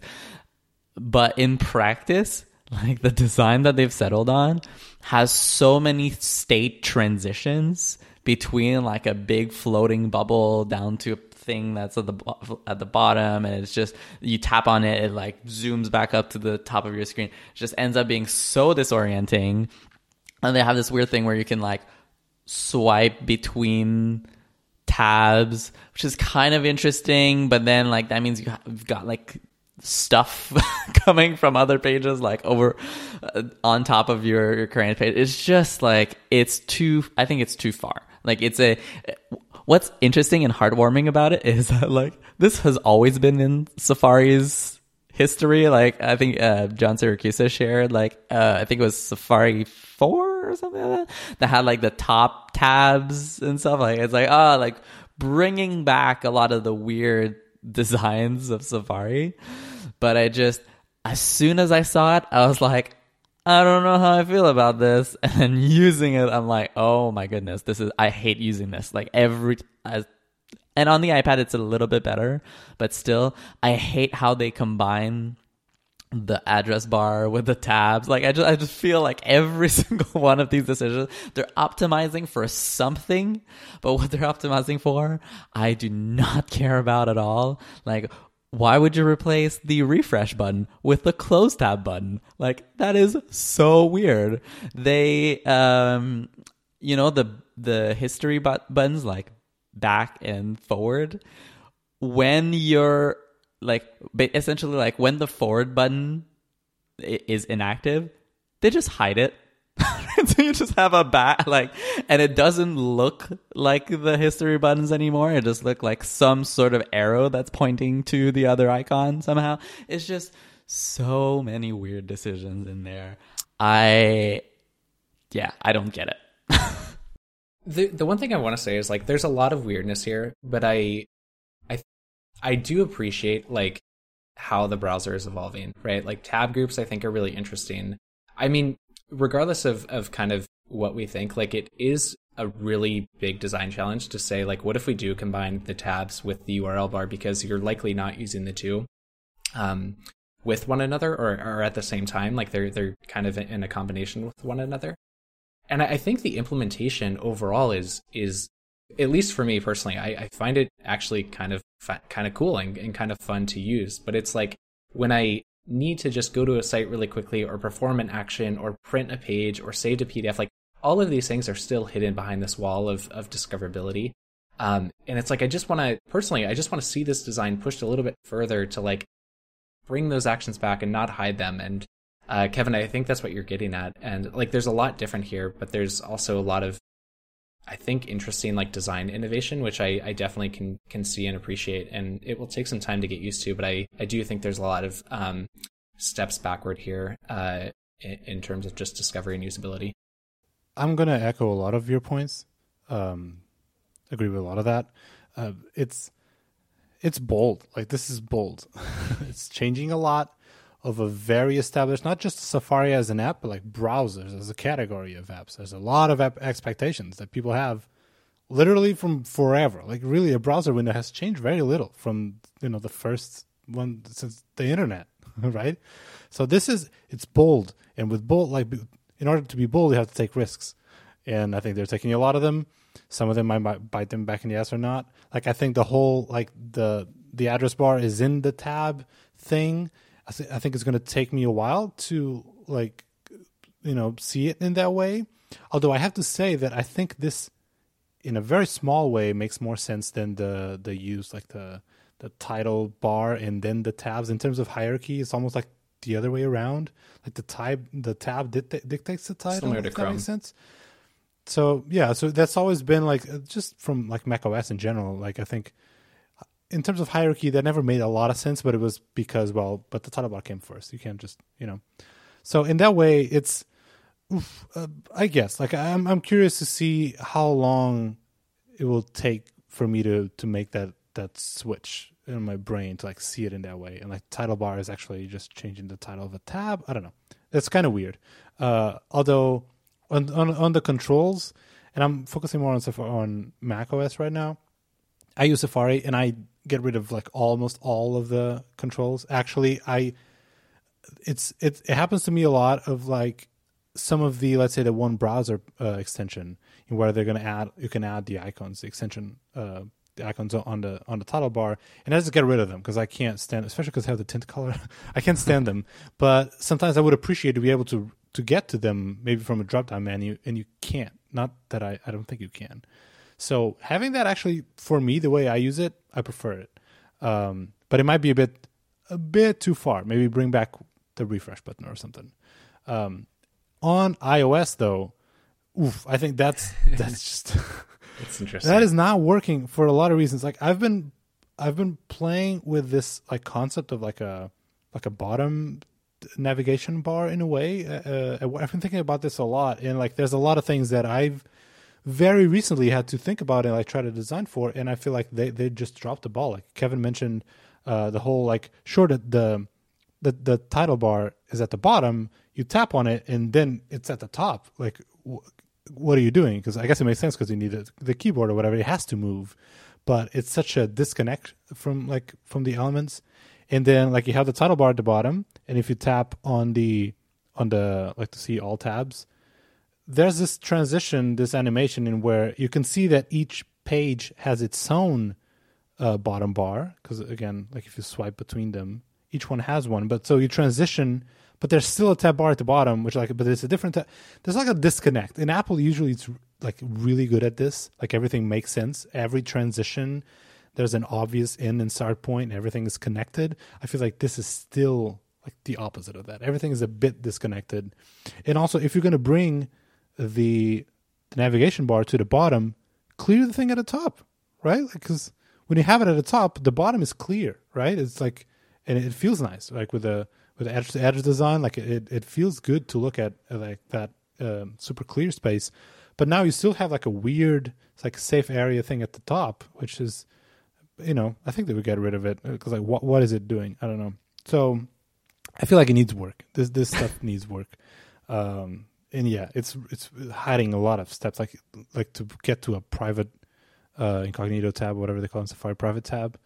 Um, there's so many steps, and none of them are intuitive. like the first time I like figure out how to do it, I was like, this can't be. Like I don't know. I was just like fishing, just tapping buttons until I found a thing. Nothing made sense to me. Um, So It's also hilarious how the URL bar says reader available for like half a second when you load the URL and it's like how? How do I access it? Like wh- couldn't you just put a button on there? No I have to go fishing for it. And I found out that you can press and hold on the dot dot dot menu to get the reader mode. But it's just so frustrating. true. this feels like it was designed by someone who hates web browsers. Like that's really what it feels like someone who didn't grow up around not just browser, but maybe these like more old school apps like UI, more traditional UI. So maybe they're just they're young and they never grew the, the, those like I don't know those expectations that they just they weren't born with it in a way. Or maybe they were actually because they're that young. But which is like it's probably what you want on one hand because you do want to bring in like new perspectives and like you know unbiased things. But at the same time, oof, uh, uh, an app like Safari, oof. yeah, I, I, I'm gonna I'm easy. gonna call it here. I think next year, because it probably won't be changed for this year, but I, I can guarantee you next year we'll see some changes to Safari again. I was actually gonna gonna mention like that is one thing I, I appreciated about iOS 15 and iPadOS 15 this year is um their Apple is doesn't seem to be too afraid uh in this area. I think in other areas they're much more um uh, uh less likely to do so. But they they've rolled back I think a few of their like UI um and and just like general usability mistakes like um, the the date picker, uh, the the time picker specifically, that is no longer a wheel. It's kind of taken the traditional uh, larger scroll view that we had before. Yeah, Um, I and I, I also I maybe this is just forecasting a little bit too much, but on the Safari uh, area of the iOS 15 preview, they don't show a screenshot um, of the URL kind of uh, uh, like in in the scroll view. They don't show it there, and I'm actually wondering if that might be something that could change over the life cycle of the of the beta. Um, because I, I think it is very jarring. It's like you tap it, you're taken to the top. It's not quite clear where it lives, uh, but you have to account for the keyboard. Like there's all these things that Rafa you mentioned and Kevin as well that just feel a little bit off.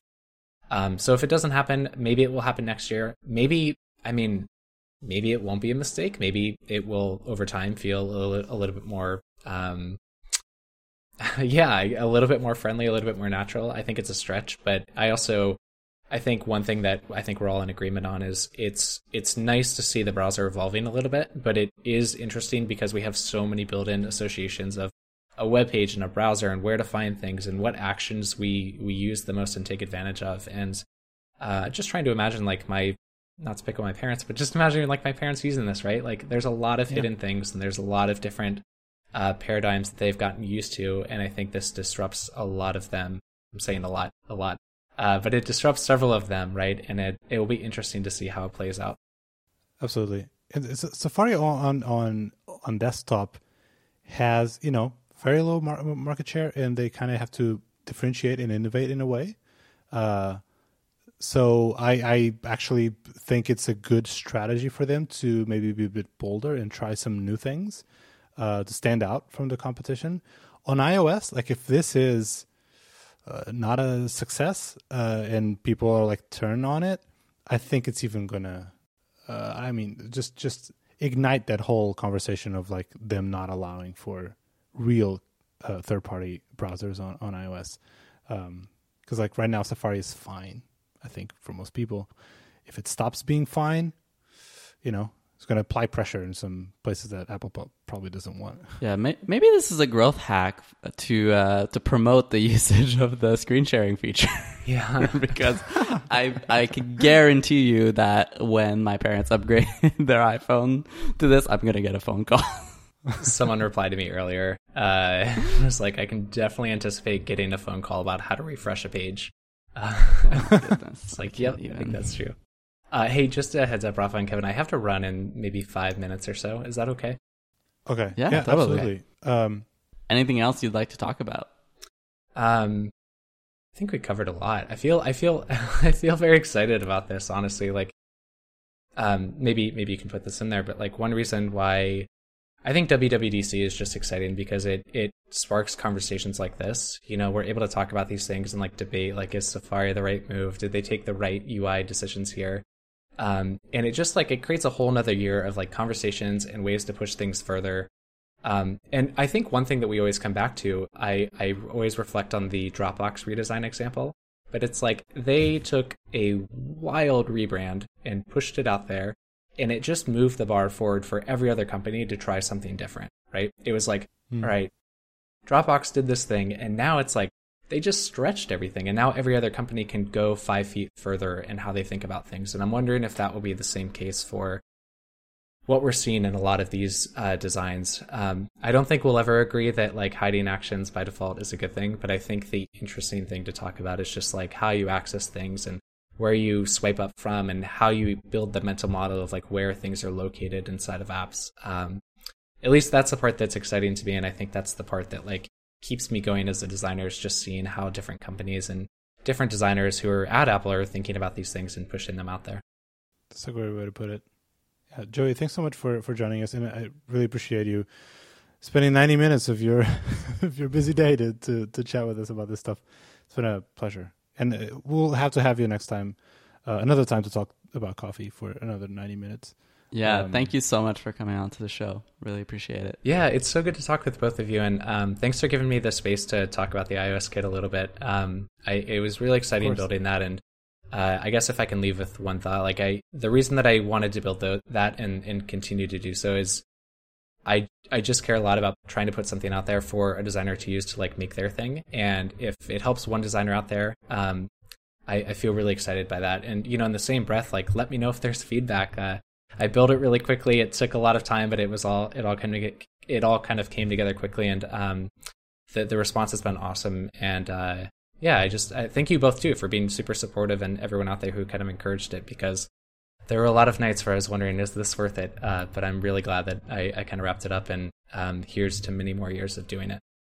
Absolutely. So That's for amazing. anyone listening to this, if you use Figma at all, check out Joey's uh, iOS 15 UI kit. You you have the stats. Uh, I'm sure, just like thousands of designers at so many companies like rely on on on your work, and it has helped a lot of people. It, you know, it's funny. It's like that is the one thing that actually really excites me is wondering if in a company I really look up to and admire, like, are they using one pixel that I created? you know, granted, I'm just recreating the work of Apple, uh, so it's not really my work. But it, but it's interesting to think about, like, is there like a component that I built that maybe they're using or relying on? Um, I think that's kind of exciting.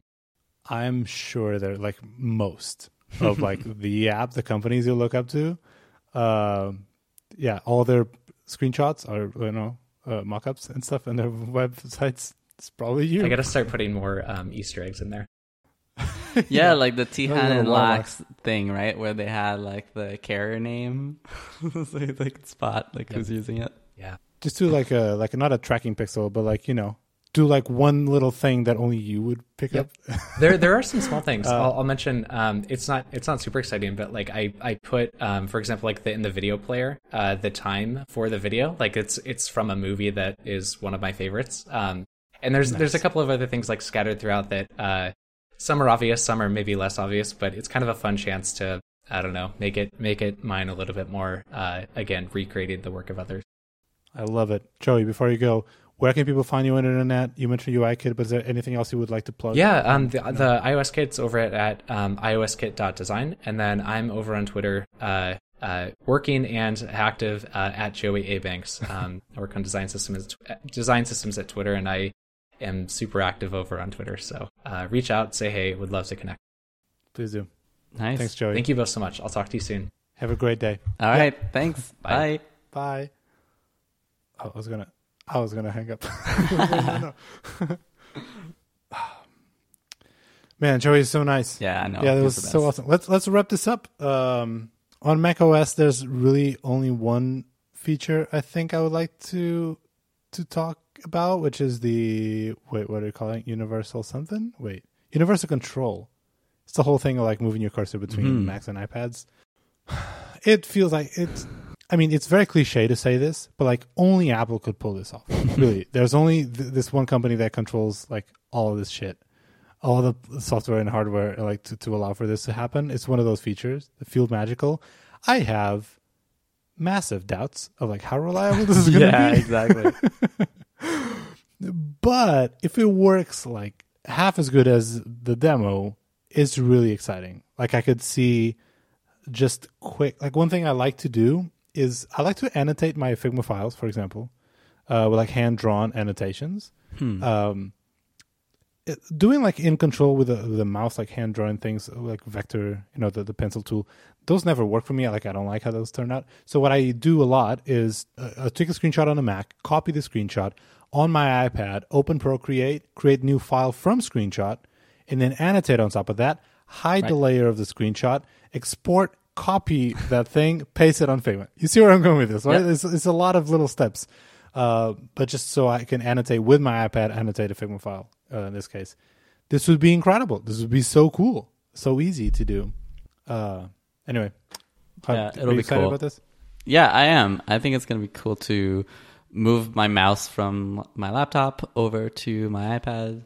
Um, but yeah, so curious to see how reliable this is going to be because my hopes aren't very high, but it's, I mean, it seems like they're confident about it. The, the last thing that I would mention on macOS is I'm actually quite excited about shortcuts coming to macOS. And I'm excited about it, especially for releasing the show. I feel like there's so many little repetitive tasks that I have to do. They're not that difficult, each one of them, but it's just like a very common sequence. Um, and I could probably automate something using Automator, but it's too complicated for me. Um, so having Yeah, something in shortcuts would be great. And I'm sure I'll be able to take advantage of that. I wonder if any of the shortcuts are portable between Mac and iPad. I'm going to assume no, because it's it's got to be like completely different API endpoints and stuff. But I don't know. Maybe some simple stuff like, uh, I don't know, like turning on a certain focus mode at a certain time. Maybe Yeah. those will be able to. Yeah, for sure. But like I'm I'm thinking because I have I have like weird uh, automations on on, on uh, iOS stuff like even to change my wallpaper between like light and dark mode. Hmm. Um, that's something I, I so I have an automation like at sunset, you know, turn on dark mode and change the wallpaper to this dark variant, stuff like that. Like if some of this stuff I could also reuse on the Mac, or or more importantly, create the shortcuts on a Mac and then you know install them on i- on iPad because the, the whole I was never a big fan of the whole interface, the whole UI of like creating, especially like complex shortcuts on iOS. It's not the best experience. Uh, Lots So, of yeah. scrolling up and down. lots and lots of like dragging a big chunk and then trying to put yeah. it Put it in between the two ones. yeah. yeah, exactly. Uh, I hope they're gonna have some actions or sort of Hazel like when something goes into this folder, like this Right. thing should happen to it. Um, so yeah, we'll see. But I'm excited. Good stuff. Uh, what else? Uh, did you see that you can have a emoji on the lock screen? Yeah, that's super it- cool. It reacts to like the cursor and stuff. Yeah, I like that. Finally. That actually reminds me of. I don't even know. I think this was maybe just a demo. It was like someone sh- shared this and it kind of went around. It was like this owl on like a login page. And then like when you typed in your password, the owl like put its hands over the, the eyes. Yeah, I Um, remember that. It kind of made me think of that. Like, cause when you enter the wrong password, it'll like shake the head and like stuff like that. So yeah, I think that's, that's super cool. That is super cool. Um, I also I, I tweeted there's this thing that say that um, it will resize Windows when you connect or disconnect external displays. Thank the Lord. oh my God, it's just uh, it's just been a thing since forever, like a little annoyance that I even stopped thinking about it. Like this is how computers work. It's messy when you connect or disconnect the displays. All my windows get whacked. Um, actually, we did bring that up uh, with uh, with Dave uh, last week. Remember how like sometimes my computer wakes up in just a corner of the screen. So anyway, excited about that. Yep. Um, and then, so the last thing, I mean, we can touch on the Apple Pay thing. oh Um, yes, we have to talk about it. Yeah. So this wasn't mentioned, I believe, in any keynote. Um, there was a session about Apple Pay, which I watched. Um, so they redesigned the Apple Pay sheet. Um, and I think it's interesting, right? Because Apple Pay is something that I think a lot of us use, um, but it's being used in a lot of different use cases and situations. You can use it to buy an app, or you can use it to buy something on a website. Um, I think there was room for improvement, like especially for anything that's like around subscriptions. There's been lots of talk about how it's very easy to get scammed into doing a subscription that's like five dollars a week. um, if you don't realize. And there now is trials and like all sorts of things, right? Um, that this has to accommodate for. So I think, I mean, speaking for myself maybe, but I feel like we can all agree that the current sheet, well, I think it was great and like really awesome when it was introduced. Um, there was room for improvement. Um, and some of the things that they added to this new one, think are interesting, like a better onboarding experience, which is definitely something we felt uh, Shopify, like the the conversion rate of the Apple Pay when you're you don't have a card saved like, is not that great. Um, so happy to see them kind of improve that, uh, or at least try. uh, we'll see if it does improve things or not. Um, they've added support for things like discounts, which was awesome. Like that was also something we had to work around, which is like once you're in the sheet, like there's no way to, for you to enter a discount. Uh, a bunch of like other little like niceties, like you can tap on the the price and see a more complete breakdown of the total and stuff. There's probably other goals that they had initially uh, internally that I'm that I'm kind of missing, that I'm not realizing. Um, so yeah, so I think uh, they wanted to improve the the sheet. They had a bunch of new things that they wanted to introduce. Um, I do think, however, like my first thought actually when I saw it was like, "Ooh, that looks cool. I love the new look." But then I, I, I actually tried using it, and I just don't get it. Like I don't get why they made a design that has that is so spaced out. Like if you compare and we'll have in the show notes the old one and the new one. This new design, I think in pretty much all of the examples that they show always requires the user to scroll down to view the entirety of the information. Um, and a lot of that information is really important, right? Like choosing your shipping method, for example, or picking, like making sure that you're using the right address. And it's like, nope, this is totally hidden here. You have to scroll down. And yeah, it's kind of a sheet, so it'll like move over, right? Like the sheet will like expand as you scroll down. But why do these things have to be revealed on scroll? Like, why couldn't we fit all this information on one page? I'm always the person who's like, there is no scroll, blah blah blah. Like all these arguments are typically bullshit the fold.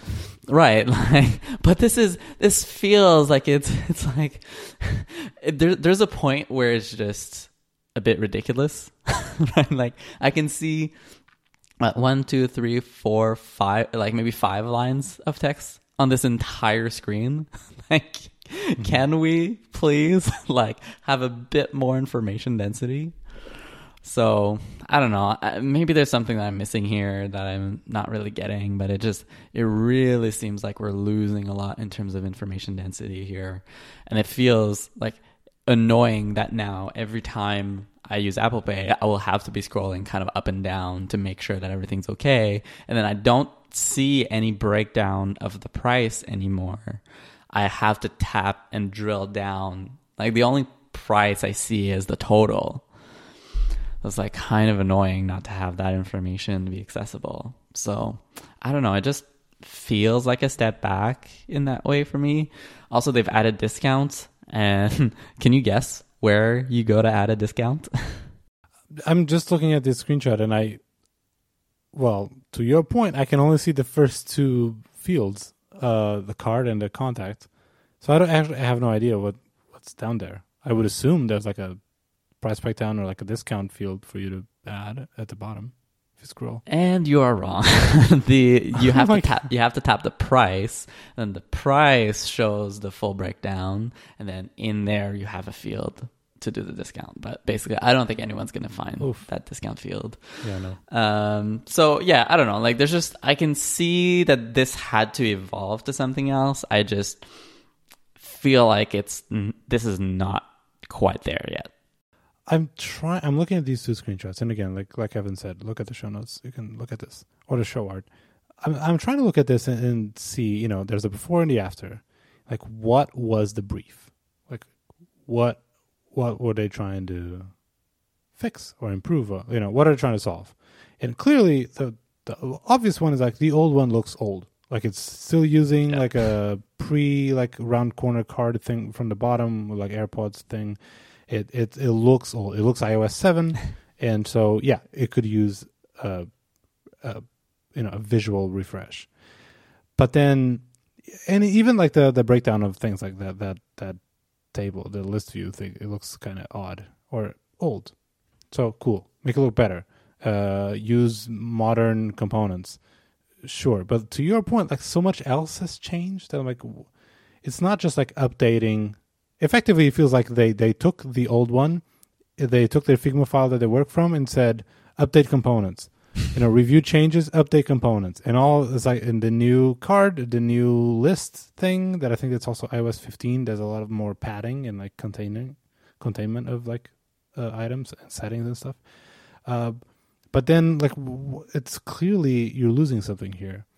You have pretty hard constraints with like why does this card can only fill half the screen? Well, because we kind of need to show you that you have to double click to pay. And Yeah. if the text was on top of the card, it would be really hard to add contrast. So we kind of need that overlay thing. There's like a lot of weird constraints uh, that sure make it a bit trickier to navigate. But yeah, this feels like it's um, if the brief was like make it more modern, the you know, good job, job well done, ship it. But if the if it's like keep it as usable or hopefully improve the whole usability of this card. Uh, yeah, feels like it's a it's not very successful at that. Yeah, exactly. It, it's like it feels like it misses the mark on what made the old cheat good. It like it it's like one step forward, two steps back, unfortunately. So yeah, this Joey, is- what do you think? Kind of crickets. Tweet at us at Yeah, I mean, I'd be curious to hear what people think about this. Um, obviously, like we've been going going at all these things and like giving our hot takes, and I do want to recognize that all these things like take hard work, and there's lots of like talented humans behind this, and they probably can't tell us why. Like, oh, there's this thing you totally don't get. That's the reason why we ended up in, in this place. So I'm totally willing to to accept that that like we may be missing uh, a lot of perspective here. Um, For sure. But but I think in this particular case, you are someone who can look at this and also like be more prone to look for potential, you know, fallbacks, potential issues that people would have in this context. You know, you've been you've been thinking about this problem for years. So in this case, I, I'll trust you that you can you know, think you got it right. Because I also feel this tension in my own work, in my own thinking of like, you know, part of me, you know, the little devil and angel in your shoulder, like part of me is like, people can scroll, whatever. Like they'll, they'll figure it out. It's not a problem. Stop trying to optimize everything. Looks better. It's fine.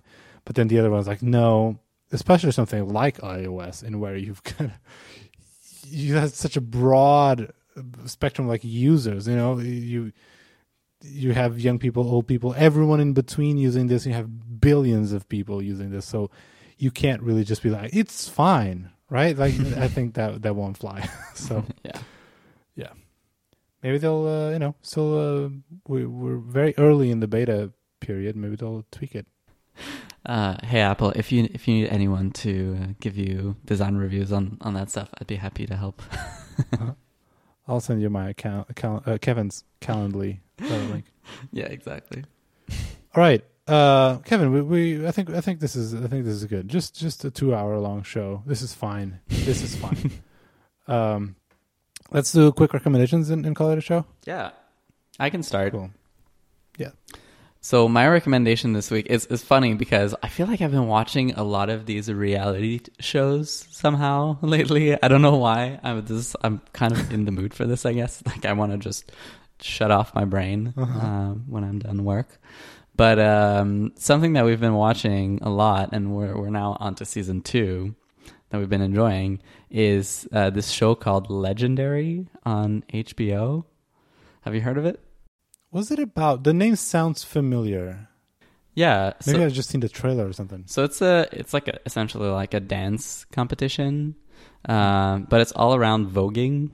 So I don't know if you know voguing sort of No, dance I have style. no idea what that is. Uh, anyways, I didn't know much about it either before before watching this, um, but it's really cool. Um, features like essentially like mo- the vast majority, if not all, the participants are from the LGBTQ community, um, and features lots of like people with different backgrounds that are all like super super interesting.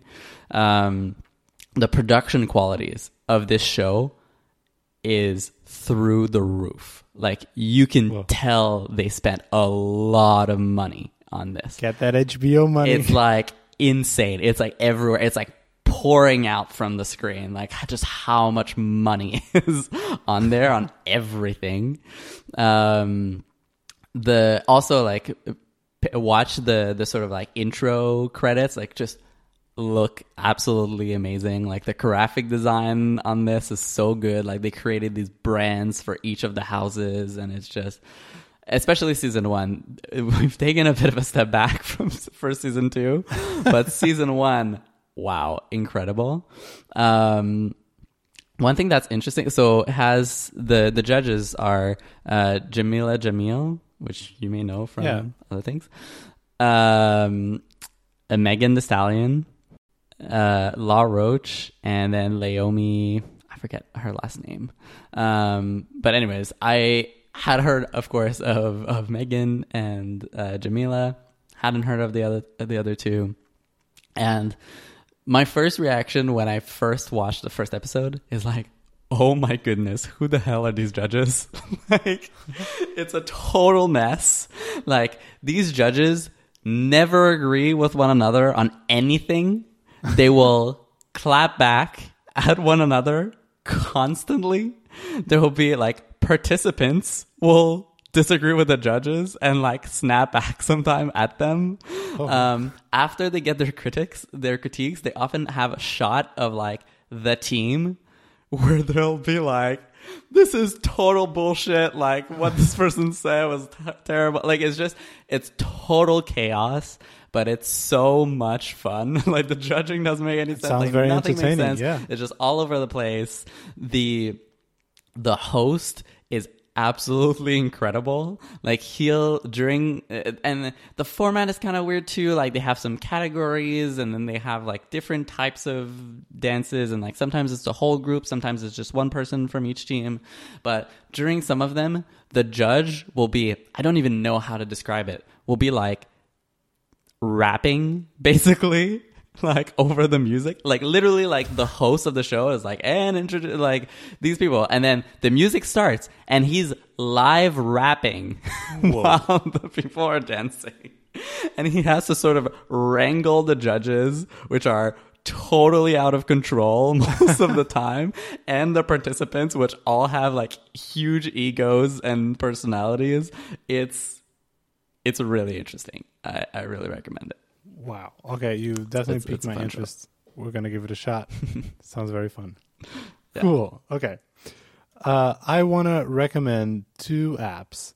Uh, one of them is is like a little like a side project from uh, someone I have never met, uh, never heard about. Uh, it's called Old OS, and it's currently like on test flight. It's like a beta thing. It's effectively iOS four uh, recreated in Swift UI uh, for, of course, modern phones. But you, it's like a complete recreation of the OS. So you see the home screen. You're gonna have like an on-screen home button. Uh, there's a lot of apps that actually are like almost fully featured. Like uh, you can play music. So the whole music app, it's it's almost like 100 percent the that's original one um, you can like create notes, settings, change wallpapers. Uh, there's like the the Photos app. It's also like you know almost 100% feature complete. It's like the, he shared the source code. I just I haven't checked it yet, but I have to because like I this feels like so much work. And I don't know how long it took. I guess we could check the commit history, but anyway, in, incredible. And if you're someone who has like any nostalgia for this, or even just like curious about just Swift UI experiments and what is possible, so impressive. So so so impressive. We're gonna put links in the show notes, and also the creator. Um, they're like 18 years old. oh my god Like, have them like even used iOS 4? You know, when it like it's incredible. It's incredible. It feels like it feels like a, a, a something made out of like love for this. Clearly, uh, I mean, why else would you do this? But I think it's even more impressive that they're so young and like I, um, you know, I don't know if the nostalgia is actually there. It's like a nostalgia for a time that they weren't really in it. Oh, I don't know. Incredibly impressive. So check it out. I have a second one, also an app. Um, after I tweeted a couple days ago, like I shared my home screen in anticipation for iOS 15, I got a lot of people sharing their own home screens. It was fun to scroll through. Um, uh, one app that I was not really, didn't anticipate to see that that much was Reeder, like the old school ah. RSS reader app called Reeder, two e's. Um, I thought a lot of people still have it, had it on the, on their home screen, and I uh, I asked um, I asked Gavin Nelson who who was using it, and I, was like, hey, why like how are you still using it? Like, why are you still are you still using RSS?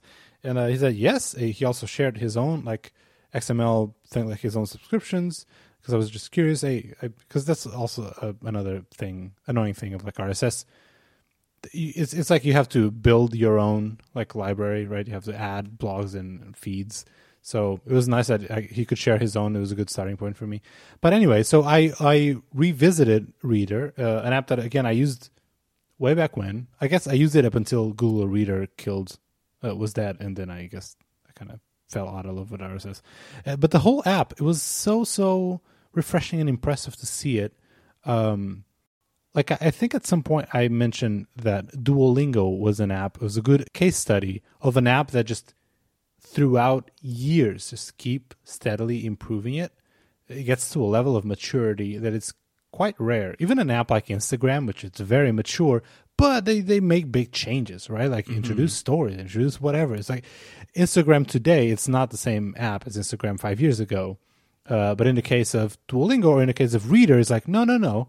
The same app in spirit. And like, you know, and everyone would look at the same app 10 years apart and it was like, yeah, this is the same app.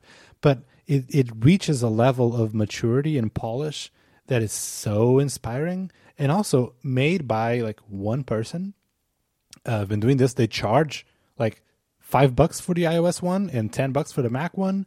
So, you know, it's it's like a, it's, it's rare nowadays to have an yeah, indie an old developer school kind of app. very much old school. Um, but the whole app, again, if you if you if are interested and maybe willing to spend the money, because again, it's paid up front. But just as a case study, just like study this app. It's so incredible. It's very much super native, but yet super custom. Uh, like every little thing, even like the scroll is somehow custom. It has this like elastic band. Uh, the transition between things has like this weird, like almost parallax transition between elements in text. And yeah, again, an app that is basically text, right? It's like it's it's just an RSS reader. So anyway, I, it was I was so happy that I've revisited this um, this app, and um, it's it's very inspiring. So recommended if it Nice. sounds appealing to you. And it's back on my home screen. Yeah, I haven't had it on my phone in a while. I don't think I have the new version. There you go. I do recommend it. I've heard. Okay, Cool. two hours. Holy pants.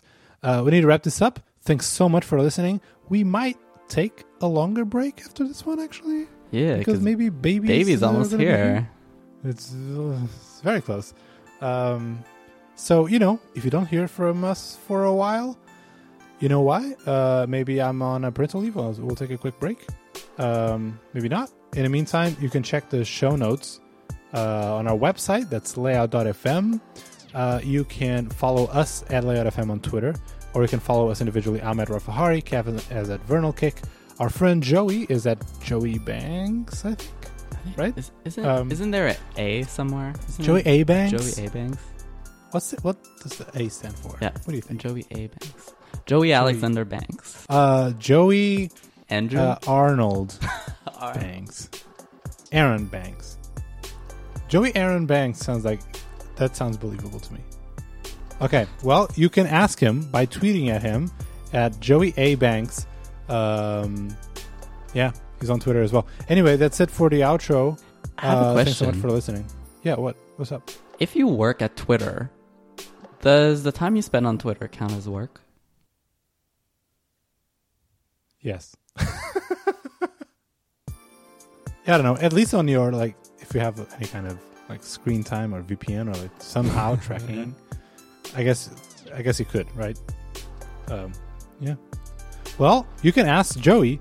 Uh, tweet at him at Joey A Banks. cool. All right, bud. Oof. Let's call it a show. Let, let, let, let's let's let's stop. All right. Bye. Bye.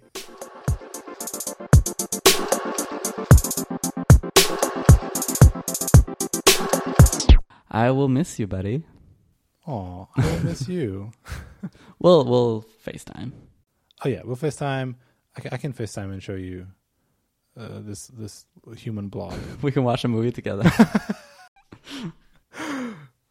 Dude, I you know I love you, and uh, you know I consider you a great close friend. I will never watch a friend a movie with you.